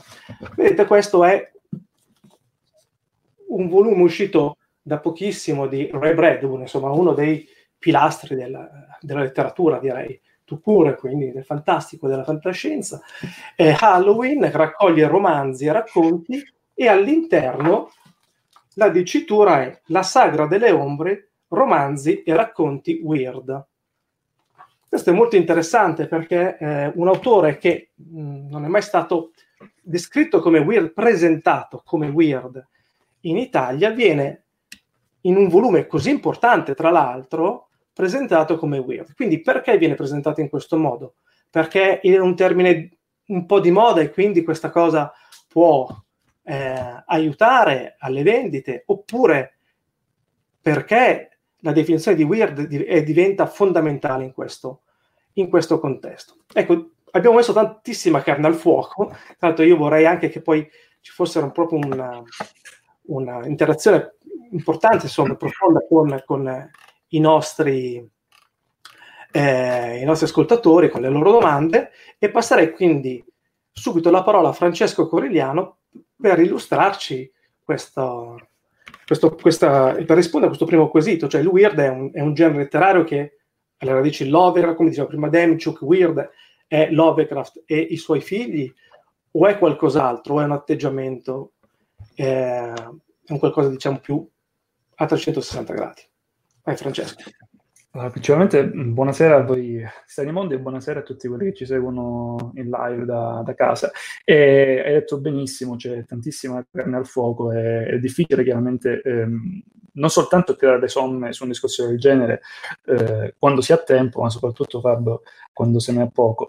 Comunque, partiamo un attimo dal, dal punto focale che secondo me hai, evidenziato, cioè proprio questo discorso eh, genere-modo che io distinguerei un attimo eh, dalla, dalla, faccenda del weird come moda, che eh, anche quella eh, richiederebbe un bel po' di tempo. Sicuramente è un termine che funziona editorialmente, eh, aiuta anche a pubblicizzare un attimino un certo tipo di letteratura, che magari in alcuni casi non classificheremmo direttamente come weird, eh, ma che facilmente si può dire che orbita attorno a quella sfera lì. Eh, perciò preferirei appunto eh, concentrarmi su questo discorso genere-modo per dire appunto il weird è un genere o un modo, eh, boh, nel senso che è una di quelle faccende che ehm, va eh, a prendere la propria origine dalle stesse categorie di genere e modo. Dico, va bene, weird è un genere, eh, ma che cos'è un genere? È un genere come è un genere il poema epico, è un genere come il genere la fantascienza, è un genere come un genere la prosa anche, no? Perché andando appunto a risalire alle, alle radici eh, di questo tipo di categorizzazione scopriamo che è sempre eh, da prendere con le pinze l'utilizzo appunto eh, del termine genere stesso. Cosa possiamo dire? È chiaro che mh, dire che fantascienza è un genere è un'affermazione che è molto più facile da accettare rispetto a dire eh, weird è un genere. Eh, non soltanto perché weird ci stiamo abituando a usarlo soltanto più recentemente, ma proprio perché ci sono delle caratteristiche dell'uno che lo distinguono eh, appunto ad esempio dalla, dalla fantascienza stessa. Eh, il weird eh, diciamo che per parlarne eh, da questo punto di vista, secondo me è, è necessario andarlo a delimitare eh, da un punto di vista cronologico. Eh, non soltanto perché eh, noi siamo abituati a pensare a Weird proprio in quel momento storico no? delle de riviste Pulp, Weird Magazine e via discorrendo, Weird Tales, scusatemi, però proprio perché succede qualcosa in realtà nella letteratura del fantastico in, in quel momento.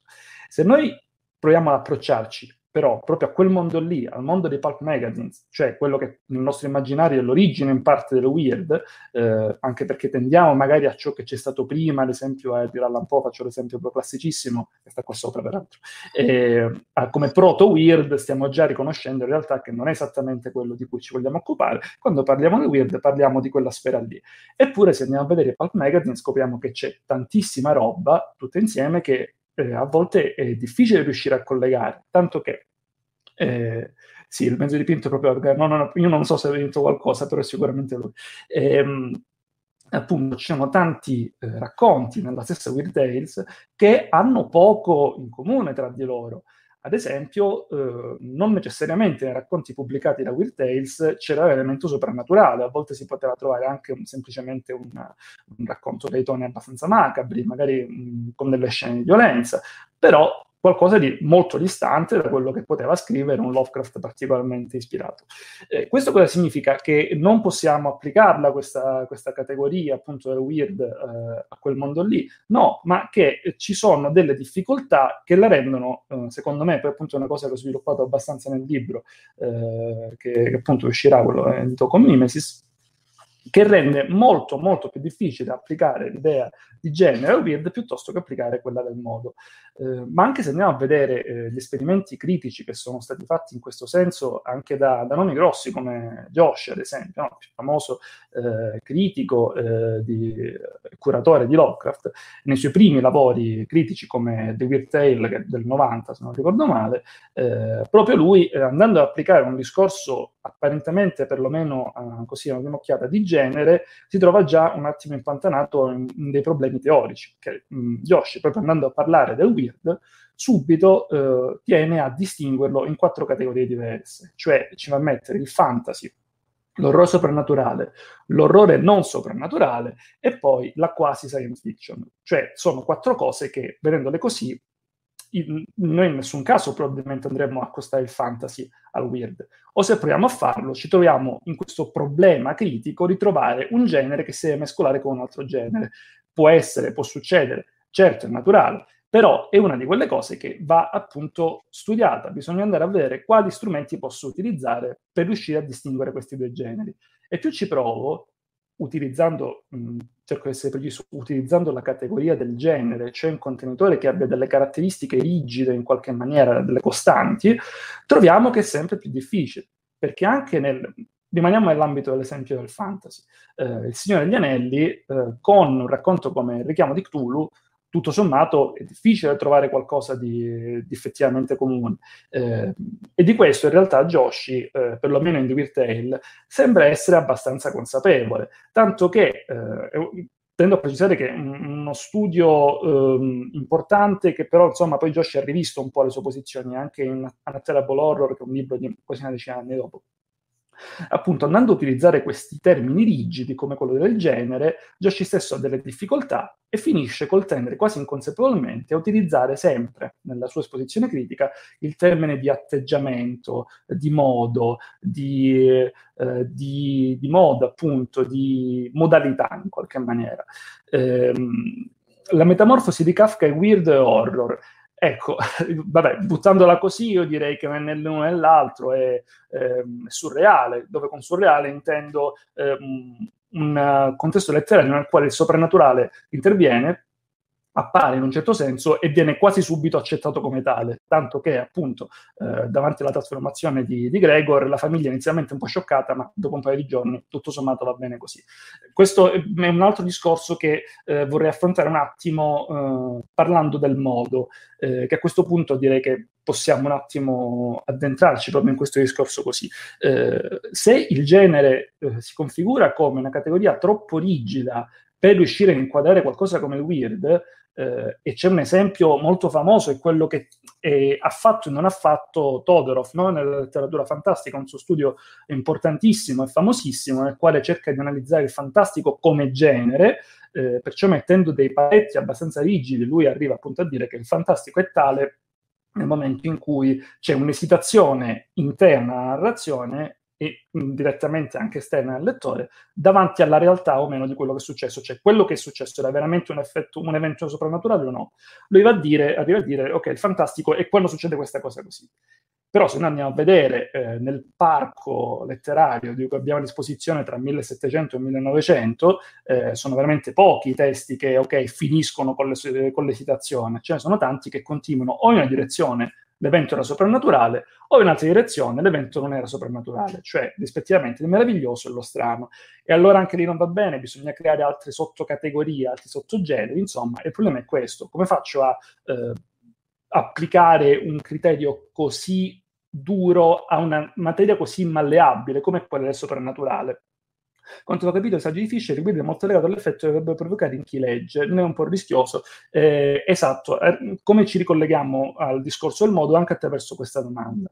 Il soprannaturale di per sé, perché è difficile da eh, incasellare? Perché stiamo parlando di una cosa che di per sé non è oggettiva, è in realtà legata a quello che Lugnani, un, um, critico letterario che si è occupato di questi, di questi, argomenti insieme a Cesarani, Cesarani è un altro autore, eh, critico molto importante sul fantastico, adesso avrei comunque citato anche questo, parla di paradigma di realtà. Cos'è il paradigma di realtà? È ciò che noi reputiamo, non reputiamo reale in un dato momento storico. Eh, per poter parlare di fantastico e di soprannaturale in letteratura, dice Lugnani, bisogna tenere presente che cosa è considerato vero o non vero in un dato momento storico. Eh, cosa significa? Che se noi oggi vediamo uno specchio nero che si accende e appaiono dei gattini fuffosi, per noi è una cosa normale, se fosse accaduto, mh, fosse stata descritta una cosa del genere mille anni fa, non sarebbe stato normale, magari sarebbe stato anche accettabile secondo certi criteri, eh, secondo certe postulazioni, ma di per sé avrebbe avuto un effetto particolarmente straniante. Che vuol dire che il soprannaturale, l'idea di soprannaturale cambia nel corso del tempo. Perciò nel momento in cui in letteratura io vado a mettere una cosa così malleabile, così radicata in chi legge e in chi scrive, come faccio a utilizzare un criterio tanto rigido come quello del genere? Forse è meglio utilizzare un criterio un po' più malleabile come quello appunto del modo, il modo che utilizza Fisher. Cosa dice Fisher in The Weird and the Eerie? Adesso non ho la mia copia qui, però adesso vi ho fatto vedere prima voi in traduzione italiana. E fondamentalmente dice appunto che Weird e Eerie sono due atteggiamenti, due modalità eh, complementari, sono due facce della stessa medaglia, secondo Fisher. E, e soprattutto non si applicano soltanto alla letteratura, si applicano alla cultura generale tanto che eh, Fisher parla tranquillamente di Lovecraft, di Brian Eno, eh, dei The Fall, parla insomma di musica, eh, film, eh, libri eh, e via discorrendo. Sì, esattamente come cambia il concetto di bello, di buono e di giusto, esatto, in riferimento al soprannaturale. Ehm, appunto, essendo delle categorie che si applicano alla cultura, è evidente che nella cultura è insito un concetto di reale, un concetto di non reale, di soprannaturale. Rimanendo un attimo nell'ambito del weird, eh, sebbene nota personale, io credo che eh, l'Iri piacesse un po' di più a Fisher perché lo descrive in termini un po' più convincenti, secondo me. Però ciò non vuol dire che non si possano applicare delle categorie dell'uno all'altro. Eh, il weird di, di Fisher eh, è proprio un atteggiamento espressivo, non necessariamente narrativo, perché appunto è legato a più eh, ambiti culturali, nel quale io vado ad esprimere un senso di errore un senso di sfasamento, un senso di straniamento dato soprattutto da una, da una sorta di sovrabbondanza. Eh, nel weird di Fisher, eh, il weird di Fisher si manifesta nel momento in cui io, essere umano, vengo posto davanti a qualcosa che non riesco ad inquadrare, che non riesco ad incasellare. Eh, mentre appunto poi l'IRI è una categoria un po' più sfumata, piuttosto che dare questo senso di errore da sovrabbondanza, è un errore un po' da deprivazione. Eh, lui usa questa formula per indicare l'IRI, dice che l'IRI si manifesta, ad esempio, molto, in maniera molto convincente parla dei racconti di Montagro James, eh, dice che l'IRI si manifesta eh, quando eh, c'è qualcosa che non ci dovrebbe essere o quando non c'è qualcosa che ci dovrebbe essere. È appunto una sfumatura in cui si manifesta un atto di volontà, una, un rimaneggiamento del, del reale ehm, che va appunto a intaccare eh, la mia capacità di, di inquadramento e di descrizione. Eh, perché eh, il weird funziona meglio come mod, come modalità? Ma proprio per questo, perché eh, il weird gioca con l'idea di soprannaturale, con l'idea di naturale. Eh, non posso farlo io in maniera con, usando delle costanti, usando sempre una rigidità. Perché, ad esempio, se nel 1700 c'è un racconto in cui improvvisamente appare una luce nel nulla e potrebbe essere una manifestazione soprannaturale, oggi nel 2020 una cosa del genere non sarebbe, non causerebbe quello stesso medesimo effetto di soprannaturale. Eh, essendo un, uh, un, modo di descrivere, di narrare, di esprimersi che va a riguardare l'idea di uh, reale, è chiaro che affrontandolo io mi trovo meglio a pensarlo come manifestazione stilistica. Eh, io tendo a raccontare tramite diversi accorgimenti, io ad esempio nel, nel mio libro li ho individuati soprattutto nel, nel, discorso dell'omissione e dell'allusione, cioè l'omettere dei dati narrativi e nel contempo alluderne ad altri. Io sto continuamente, mentre scrivo il weird, sto continuamente, continuamente presentando qualcosa che però sfugge. È soprannaturale dell'ennesima potenza, non è il soprannaturale fantastico che bene o male, sì, è una cosa che non può mai accadere, però tutti abbiamo un'idea di fantasma, tutti abbiamo un'idea del diavolo, un'idea del mostro, del vampiro. Anche quando si manifesta qualcosa di irreale, io riesco a incasellarlo, ho un paradigma dell'irrealtà, un paradigma del soprannaturale. Invece nel weird, questo soprannaturale è super potenziato perché si riconduce all'inconcepibile. Il weird, l'iri, sono questa cosa di... Eh, questo atteggiamento di non riuscire ad afferrare cos'è che non va, c'è qualcosa che non va, c'è qualcosa di troppo, c'è qualcosa di meno, ma io non riesco a capirlo.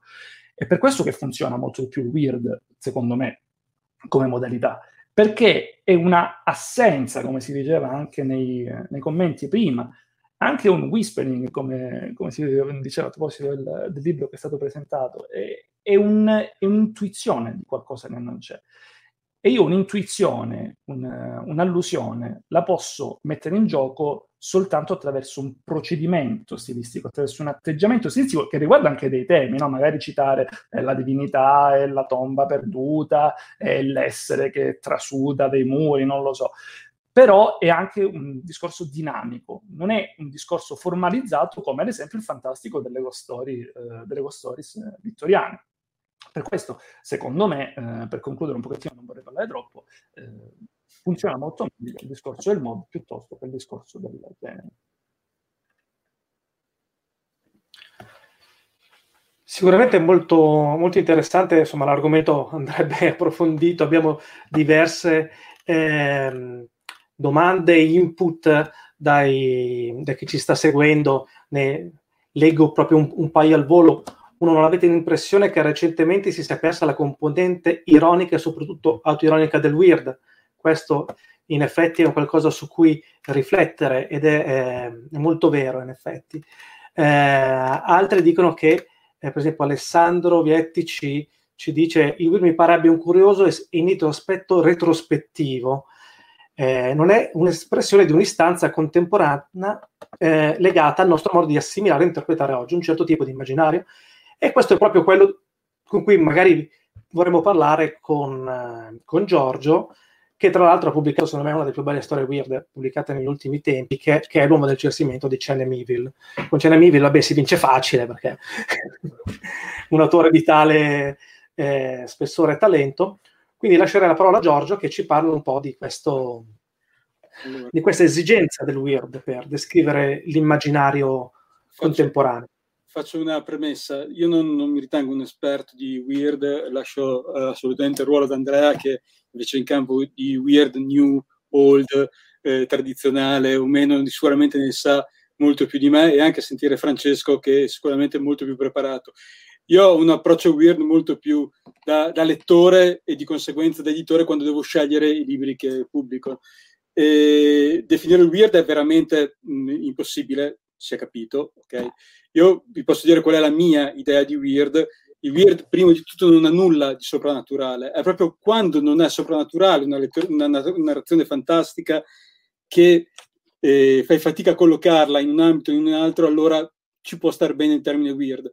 Eh, il termine weird per me lo, mi salta in mente, diciamo così, mi, mi si presenta quando in una narrazione qualsiasi si trova un corpo estraneo alla realtà che, ci, che condividiamo e questo corpo estraneo può essere qualunque cosa, un oggetto, una sensazione, un'emozione, un paesaggio, una bestia, un mostro, qualunque cosa, proprio un, corpo, un, un oggetto narrativo e, e, questo oggetto narrativo non lo riesco a etichettare o incasellare in eh, generi eh, o, modi eh, uguale, eh, che conosco come lettore. Cioè se leggo eh, per dire mh, mm, Neville, l'uomo del censimento, ok, mi sta bene che venga definito weird, potrebbe essere anche fantascienza. Eh, fantastico no, perché non c'è nulla di, di, soprannaturale dal mio punto di vista, ma il confine è molto lasso e secondo me è giusto che sia così ed è giusto che sia il lettore che scelga dove vada incasellato, anche perché se lasciamo poi incasellare le storie uh, agli altri si trovano davvero delle cose strane. Prima si parlava di, il, del weird come moda o come esigenza o meno. Una cosa curiosa che ci è capitata a noi come Zona 42 è aver definito il romanzo Oval di Elvia Wilk che abbiamo pubblicato qualche mese fa come New Weird, che è la cosa più lontana del mia, della mia prospettiva dal weird, quel romanzo, ambientato in una Berlino di domani assolutamente reale, concreta e riconoscibile per tutte le sue caratteristiche, anche quelle eh, non reali oggi, per cui di weird non assolutamente nulla. Io temo, immagino, che il weird come parola stia prendendo il posto nel panorama dei commentatori della scena letteraria di genere non nostrana, eh, stava prendendo il posto, dicevo, della parola distopia. Distopia ormai è un po' usurato come termine. Eh, credo che ormai di distopia ne sentiremo parlare sempre meno e sentiremo sempre più citare la parola weird. Questa è una prisione, me la gioco facile perché leggo le, le recensioni, i commenti di chi parla di letteratura di genere, magari provenendo da fuori dal genere, che è un po' il nostro noi siamo sempre un po' in equilibrio, no? come casa editrice, tra, tra seguire i lettori eh, affezionati al, al, genere e quelli che invece vogliono provare qualcosa di diverso, di nuovo. E vedo che appunto se c'è un po' di stanchezza nell'uso della parola distopia, che ormai vuol dire tutto, non vuol dire nulla, per come viene utilizzata, eh, la parola weird sta diventando davvero un, un contenitore che, che, va bene per tutte le stagioni, fondamentalmente.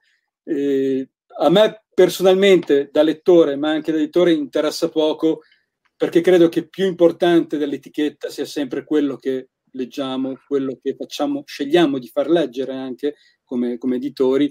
E per me il, discorso dell'etichetta è quello che dicevamo anche prima con, con David Demchuk, è un, un problema successivo alla, al piacere o al gusto o alla scelta stessa del libro che vado a, a leggere. Mm, è una cosa interessante per poter distinguere a posteriori la letteratura che viene prodotta e viene eh, distribuita e letta, ma non, non, non, credo che serva a priori per definire quello che uno vuole scrivere o vuole leggere o vuole proporre. Sì, io, io penso che in realtà ci siano due aspetti. Eh, uno eh, in realtà legato proprio al, al, weird classico, quindi una certa corrente di letteratura weird che si rifà agli uh, autori come Lovecraft, Machen, uh, Smith, uh, Ogson, eh, o anche autori europei, penso a Jarret e tutto. Altri, altro, e questo è forse più definibile come genere. Eh, altro invece è il concetto di weird. Qui eh, Andrea Bonazzi ci, ci, dice delle cose molto interessanti. Una cosa molto interessante, ovvero la parola la, arcaica, weird, non so se la pronuncio correttamente, significa potenza, conoscenza profetica, magia, comunque l'inspiegabile. È proprio questo inspiegabile che secondo me assume un po' eh, il, eh, il, nodo centrale del weird. Eh, poi è vero che ognuno magari la vive, lo, lo, vive in maniera diversa, lo vede in maniera diversa. Eh, eh, per me uno degli esempi più importanti di eh, letteratura weird, di, di, autore weird, è Robert Aikman. Eh, tanto che Robert Aikman eh, non riusciva in un certo senso lui stesso a definire la sua, ehm, la suo tipo di letteratura e concordando comunque con Giorgio che le definizioni poi sono qualcosa eh, a posteriori dalla, eh, dal, dal, prodotto, no? insomma quello che si legge poi è la cosa fondamentale. Ma lui che cosa ha fatto? Le sue storie che venivano definite inizialmente ghost stories, storie di fantasmi, le ha poi ridefinite strange stories, appunto per eh, differenziarsi dalla tradizione.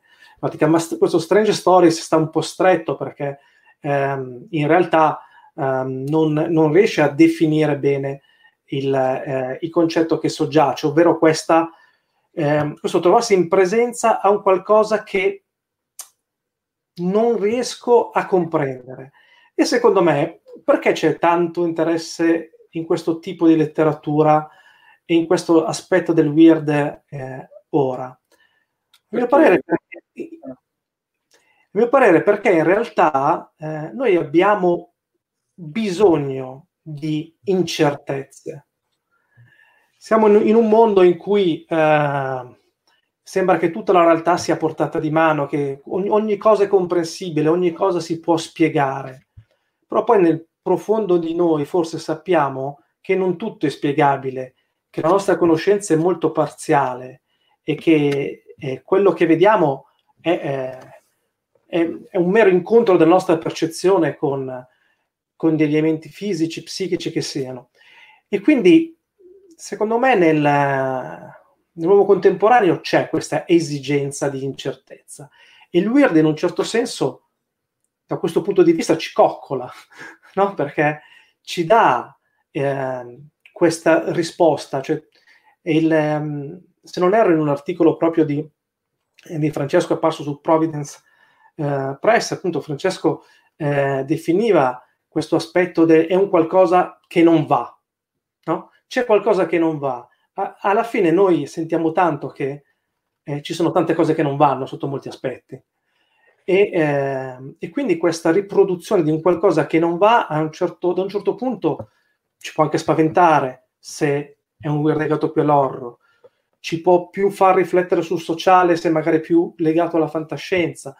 Eh, però è questo l'elemento, secondo me, che fa scatenare il, il weird e l'importanza che assume, quindi rispondo un po' alla domanda che mi sono fatto, per me più un'esigenza in questo momento che una semplice moda, poi ovviamente può anche eh, eh, sfociare insomma, in, in, una moda.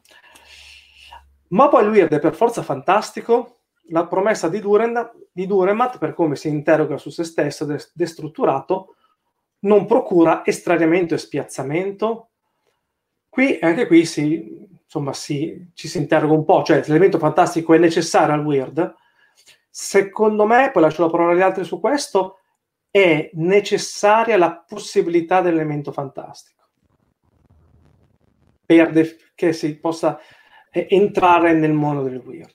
Poi questo fantastico potrebbe anche non esserci, ma è l'indecidibilità del fantastico per me è la, proprio la sua inconoscibilità, nel senso quello che dicevamo prima, quando in una narrazione mh, mm, mi imbatto in quello che per me lettore è un corpo estraneo alla mia esperienza, okay, a quel punto eh, che sia difficile, eh, mh, mm, che sia fantastico o meno, è fantastico se è irreale, cioè se non è reale, se è iperreale, se è surreale. Cos'è il fantastico? Eh, è un'invenzione? Se, se, è un'invenzione, allora qualunque cosa va, vale tutto. Eh, io tornavo però a quello che diceva prima Andrea sull'esigenza di, di Weird che ci circonda. Io penso che sia un po' il contrario, la vedo un po' al contrario di quello che diceva Andrea. Secondo me è proprio l'incertezza che ci circonda che eh, viene ben eh, rappresentata da una scrittura weird. eh, non è tanto che un mondo è troppo decodificabile, che ci circonda e abbiamo bisogno di fuggire nel weird per trovare l'inspiegabile. Io credo che quello che ci circonda tutti i giorni faccia fatica a essere compreso e spiegato a chiunque di noi lo percepisca. Il mondo fuori impazzito, eh, non parlo solo degli ultimi sei mesi, è sempre più complesso, è sempre più eh, frantumato in tantissime realtà differenti il, il weird, secondo me, in questo senso è un'esigenza perché è una raffigurazione letteraria del, dell'incertezza, dell'inconoscibilità che ci circonda tutti i giorni. Ehm, ed è anche una maniera più diretta e semplice perché non ha bisogno di teorie, non ha bisogno di eh, costrutti teorici o eh, che siano scientifici o soprannaturali, non ha bisogno di nulla il weird per esistere. È proprio questa la sua potenza. Cioè tu ci sbatti la faccia e devi in qualche modo relazionartici e darti tu le tue risposte, devono essere personali. E questa è la, la forza, secondo me, o almeno per me, che eh, fa sì che il Word diventi sempre più importante. Il fatto che costringa eh, con un certo compiacimento, anche secondo me, il lettore a darsi una risposta sua in un mondo impazzito o a non trovare eh, questa risposta, è altrettanto valida eh, perché lo spiazzamento è la stessa cosa. Eh, se posso mh, giusto aggiungere una cosa, eh, io in realtà fondamentalmente sono d'accordo con questo discorso, perché la faccenda del genere, del modo, vabbè, uno la può prendere semplicemente ok come questo giochino, critica letteraria, ma così o così, però in realtà secondo me è importante perché nel momento in cui diciamo il weird è un modo, stiamo proprio salvandoci in qualche maniera da questo tipo di discorso, perché è una penna che io uso. Sto scrivendo un libro, a un certo punto posso utilizzare il modo weird in una certa sezione, riguardo a un certo personaggio, riguardo a qualcosa che sta avvenendo. Ed è un modo come può essere il modo, eh, Cesarani parla di carnevalesco, del modo fantastico, eccetera, eccetera. Perciò il weird ha bisogno del fantastico non necessariamente nel momento in cui noi stiamo utilizzando questa penna che serve proprio per mettere avanti quel qualcosa che non va, quel qualcosa che stride, che non funziona, è un atteggiamento e nel momento in cui lo utilizzo posso anche smettere di, di utilizzarlo. Ci sono, mh, non lo so, pensiamo un attimo a Lovecraft stesso, dice in, su, nel suo saggio sul soprannaturale, eh, dice proprio che ci sono dei, dei, testi che sembrerebbero delle cose, dei, dei, testi weird bellissimi, incredibili, però poi smettono di essere weird. Ma come? Quindi se era un genere, o è weird o non è weird. Non è un genere, è un atteggiamento che utilizzo in quel modo, in quel momento.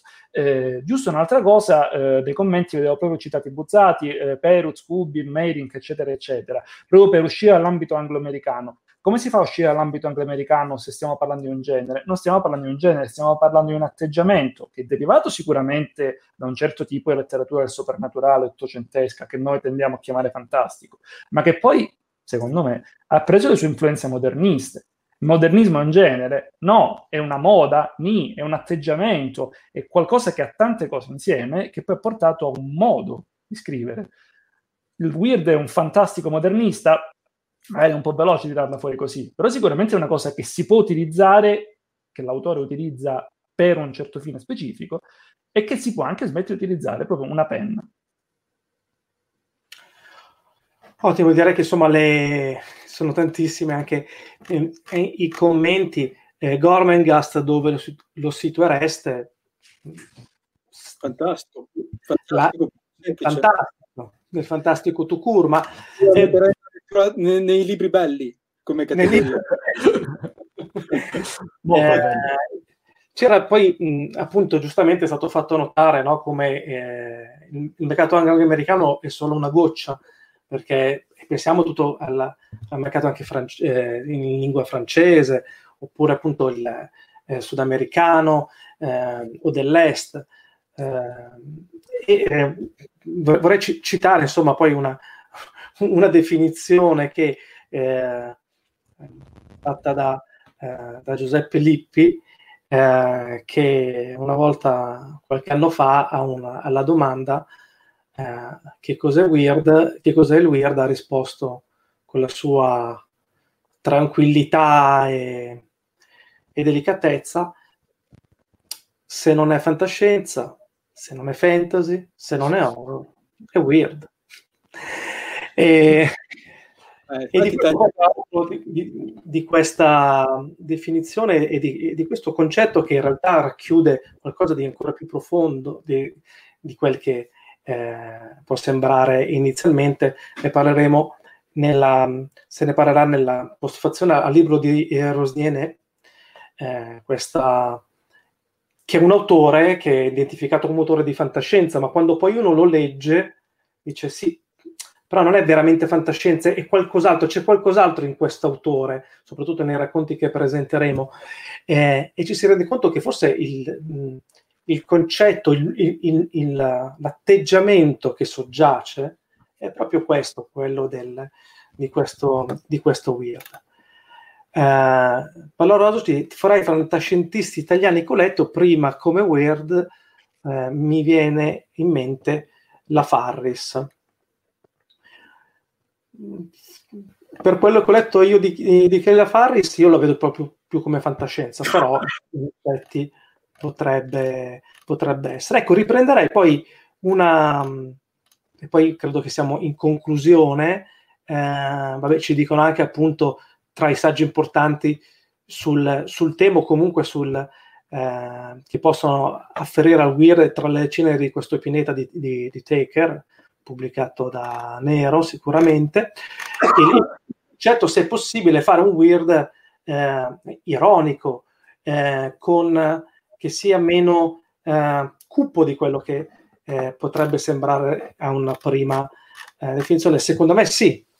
Eh, già solo se uno pensa a un autore come Ray, secondo me una delle massime espressioni del weird, i suoi moltissimi dei suoi racconti sono intrisi di ironia.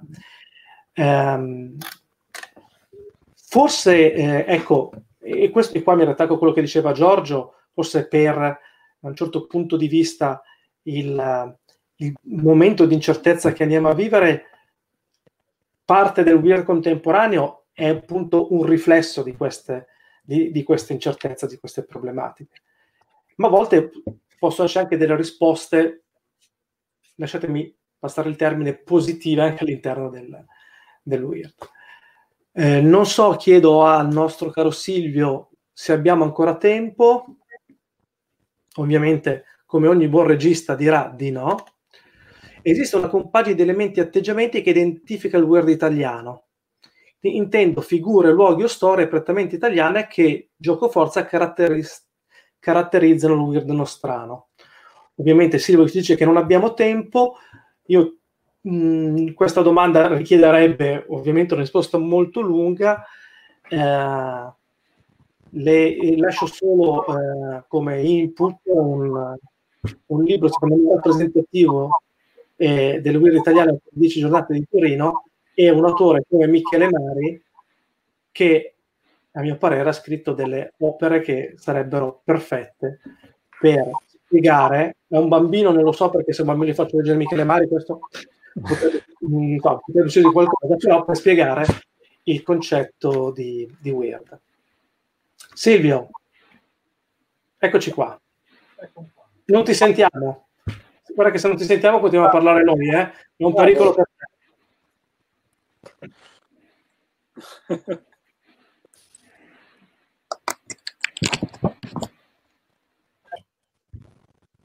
Ci sono?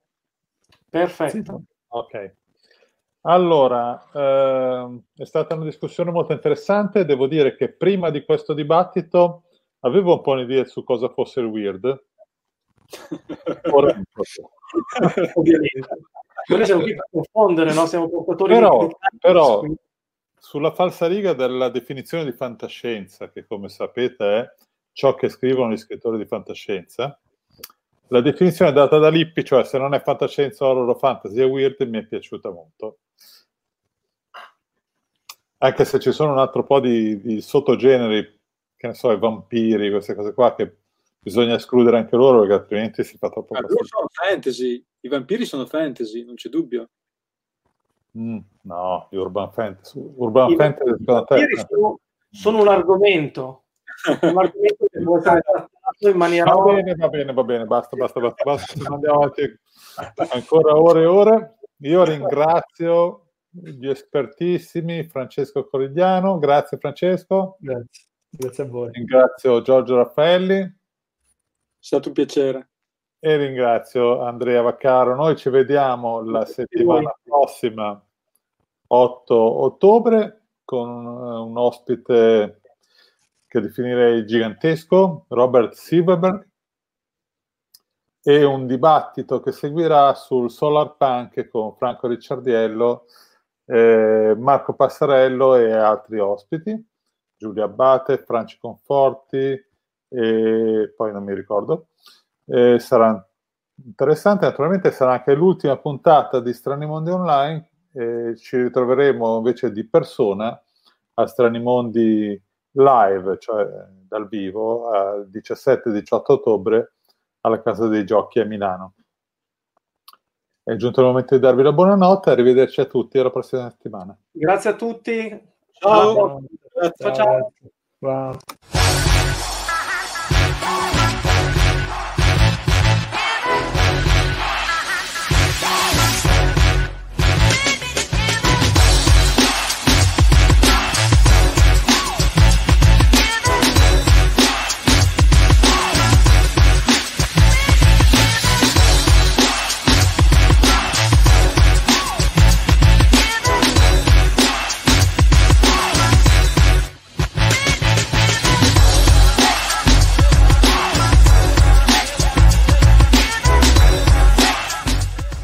Avete ascoltato Fantascientificast, podcast di fantascienza e cronache della galassia, da un'idea di Paolo Bianchi e Omar Serafiti, con il contributo cibernetico del Cylon Prof Massimo De Santo. Potete seguirci ed interagire con noi sul nostro sito fantascientificast.it, su Facebook alla pagina Fantascientificast, su Twitter sul profilo at Fantascicast, sul nostro canale Telegram t.me slash fantascientificast, sulla nostra community Telegram t.me slash fsccommunity. Se siete particolarmente timidi, potete utilizzare la vecchia, cara e affidabile posta elettronica, scrivendoci all'indirizzo redazione at fantascientificast.it. Tutte le puntate sono disponibili sul nostro sito, su Apple iTunes, su Spotify e su Podbean all'indirizzo podcast.fantascientificast.it. Se volete, potete lasciarci una valutazione a 5 stelle su Apple iTunes ed offrirci una birra romulana o un gotto esplosivo pangalattico, sostenendoci tramite una donazione PayPal utilizzando l'apposito pulsante sul nostro sito. Fantascientificast è una produzione amatoriale. Non si intende infrangere alcun copyright, i cui diritti appartengono ai rispettivi detentori. L'autorizzazione SIAE 5612I5359. Nessun byte e nessun tribolo sono stati maltrattati durante la produzione di questo podcast. Alexa 4 e l'equipaggio di Fantascientificast vi augurano lunga vita e prosperità e vi danno appuntamento alla prossima puntata lungo la rotta di Kessel. Io ne ho viste cose che voi umani non potreste immaginarvi navi da combattimento in fiamme al largo dei bastioni di Orione. E ho visto i raggi B balenare nel buio vicino alle porte di Tannhäuser. E tutti quei momenti andranno perduti nel tempo come lacrime nella pioggia. È tempo di morire.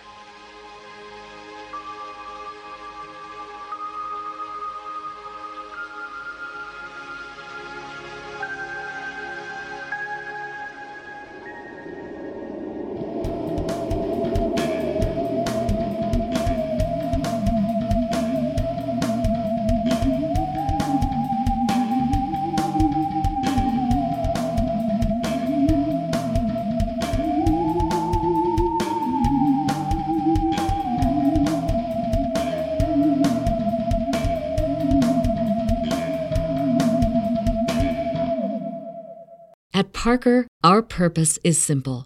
We want to make the world a better place by working more efficiently, by using more sustainable practices, By developing better technologies, we keep moving forward. With each new idea, innovation, and partnership, we're one step closer to fulfilling our purpose every single day. To find out more, visit parker.com/purpose. Parker, engineering your success. As humans, we're naturally driven by the search for better. But when it comes to hiring, the best way to search for a candidate isn't to search at all. Don't search, match with Indeed. When I was looking to hire someone, it was so slow and overwhelming. I wish I had used Indeed. If you need to hire, you need Indeed. Indeed is your matching and hiring platform with over 350 million global monthly visitors, according to Indeed data, and a matching engine that helps you find quality candidates fast. Ditch the busy work. Use Indeed for scheduling, screening, and messaging so you can connect with candidates faster. And Indeed doesn't just help you hire faster. 93% of employers agree Indeed delivers the highest quality matches compared to other job sites, according to a recent Indeed survey. And listeners of this show will get a $75 sponsored job credit to get your jobs more visibility at Indeed.com slash podcast. That's Indeed.com slash podcast. Terms and conditions apply.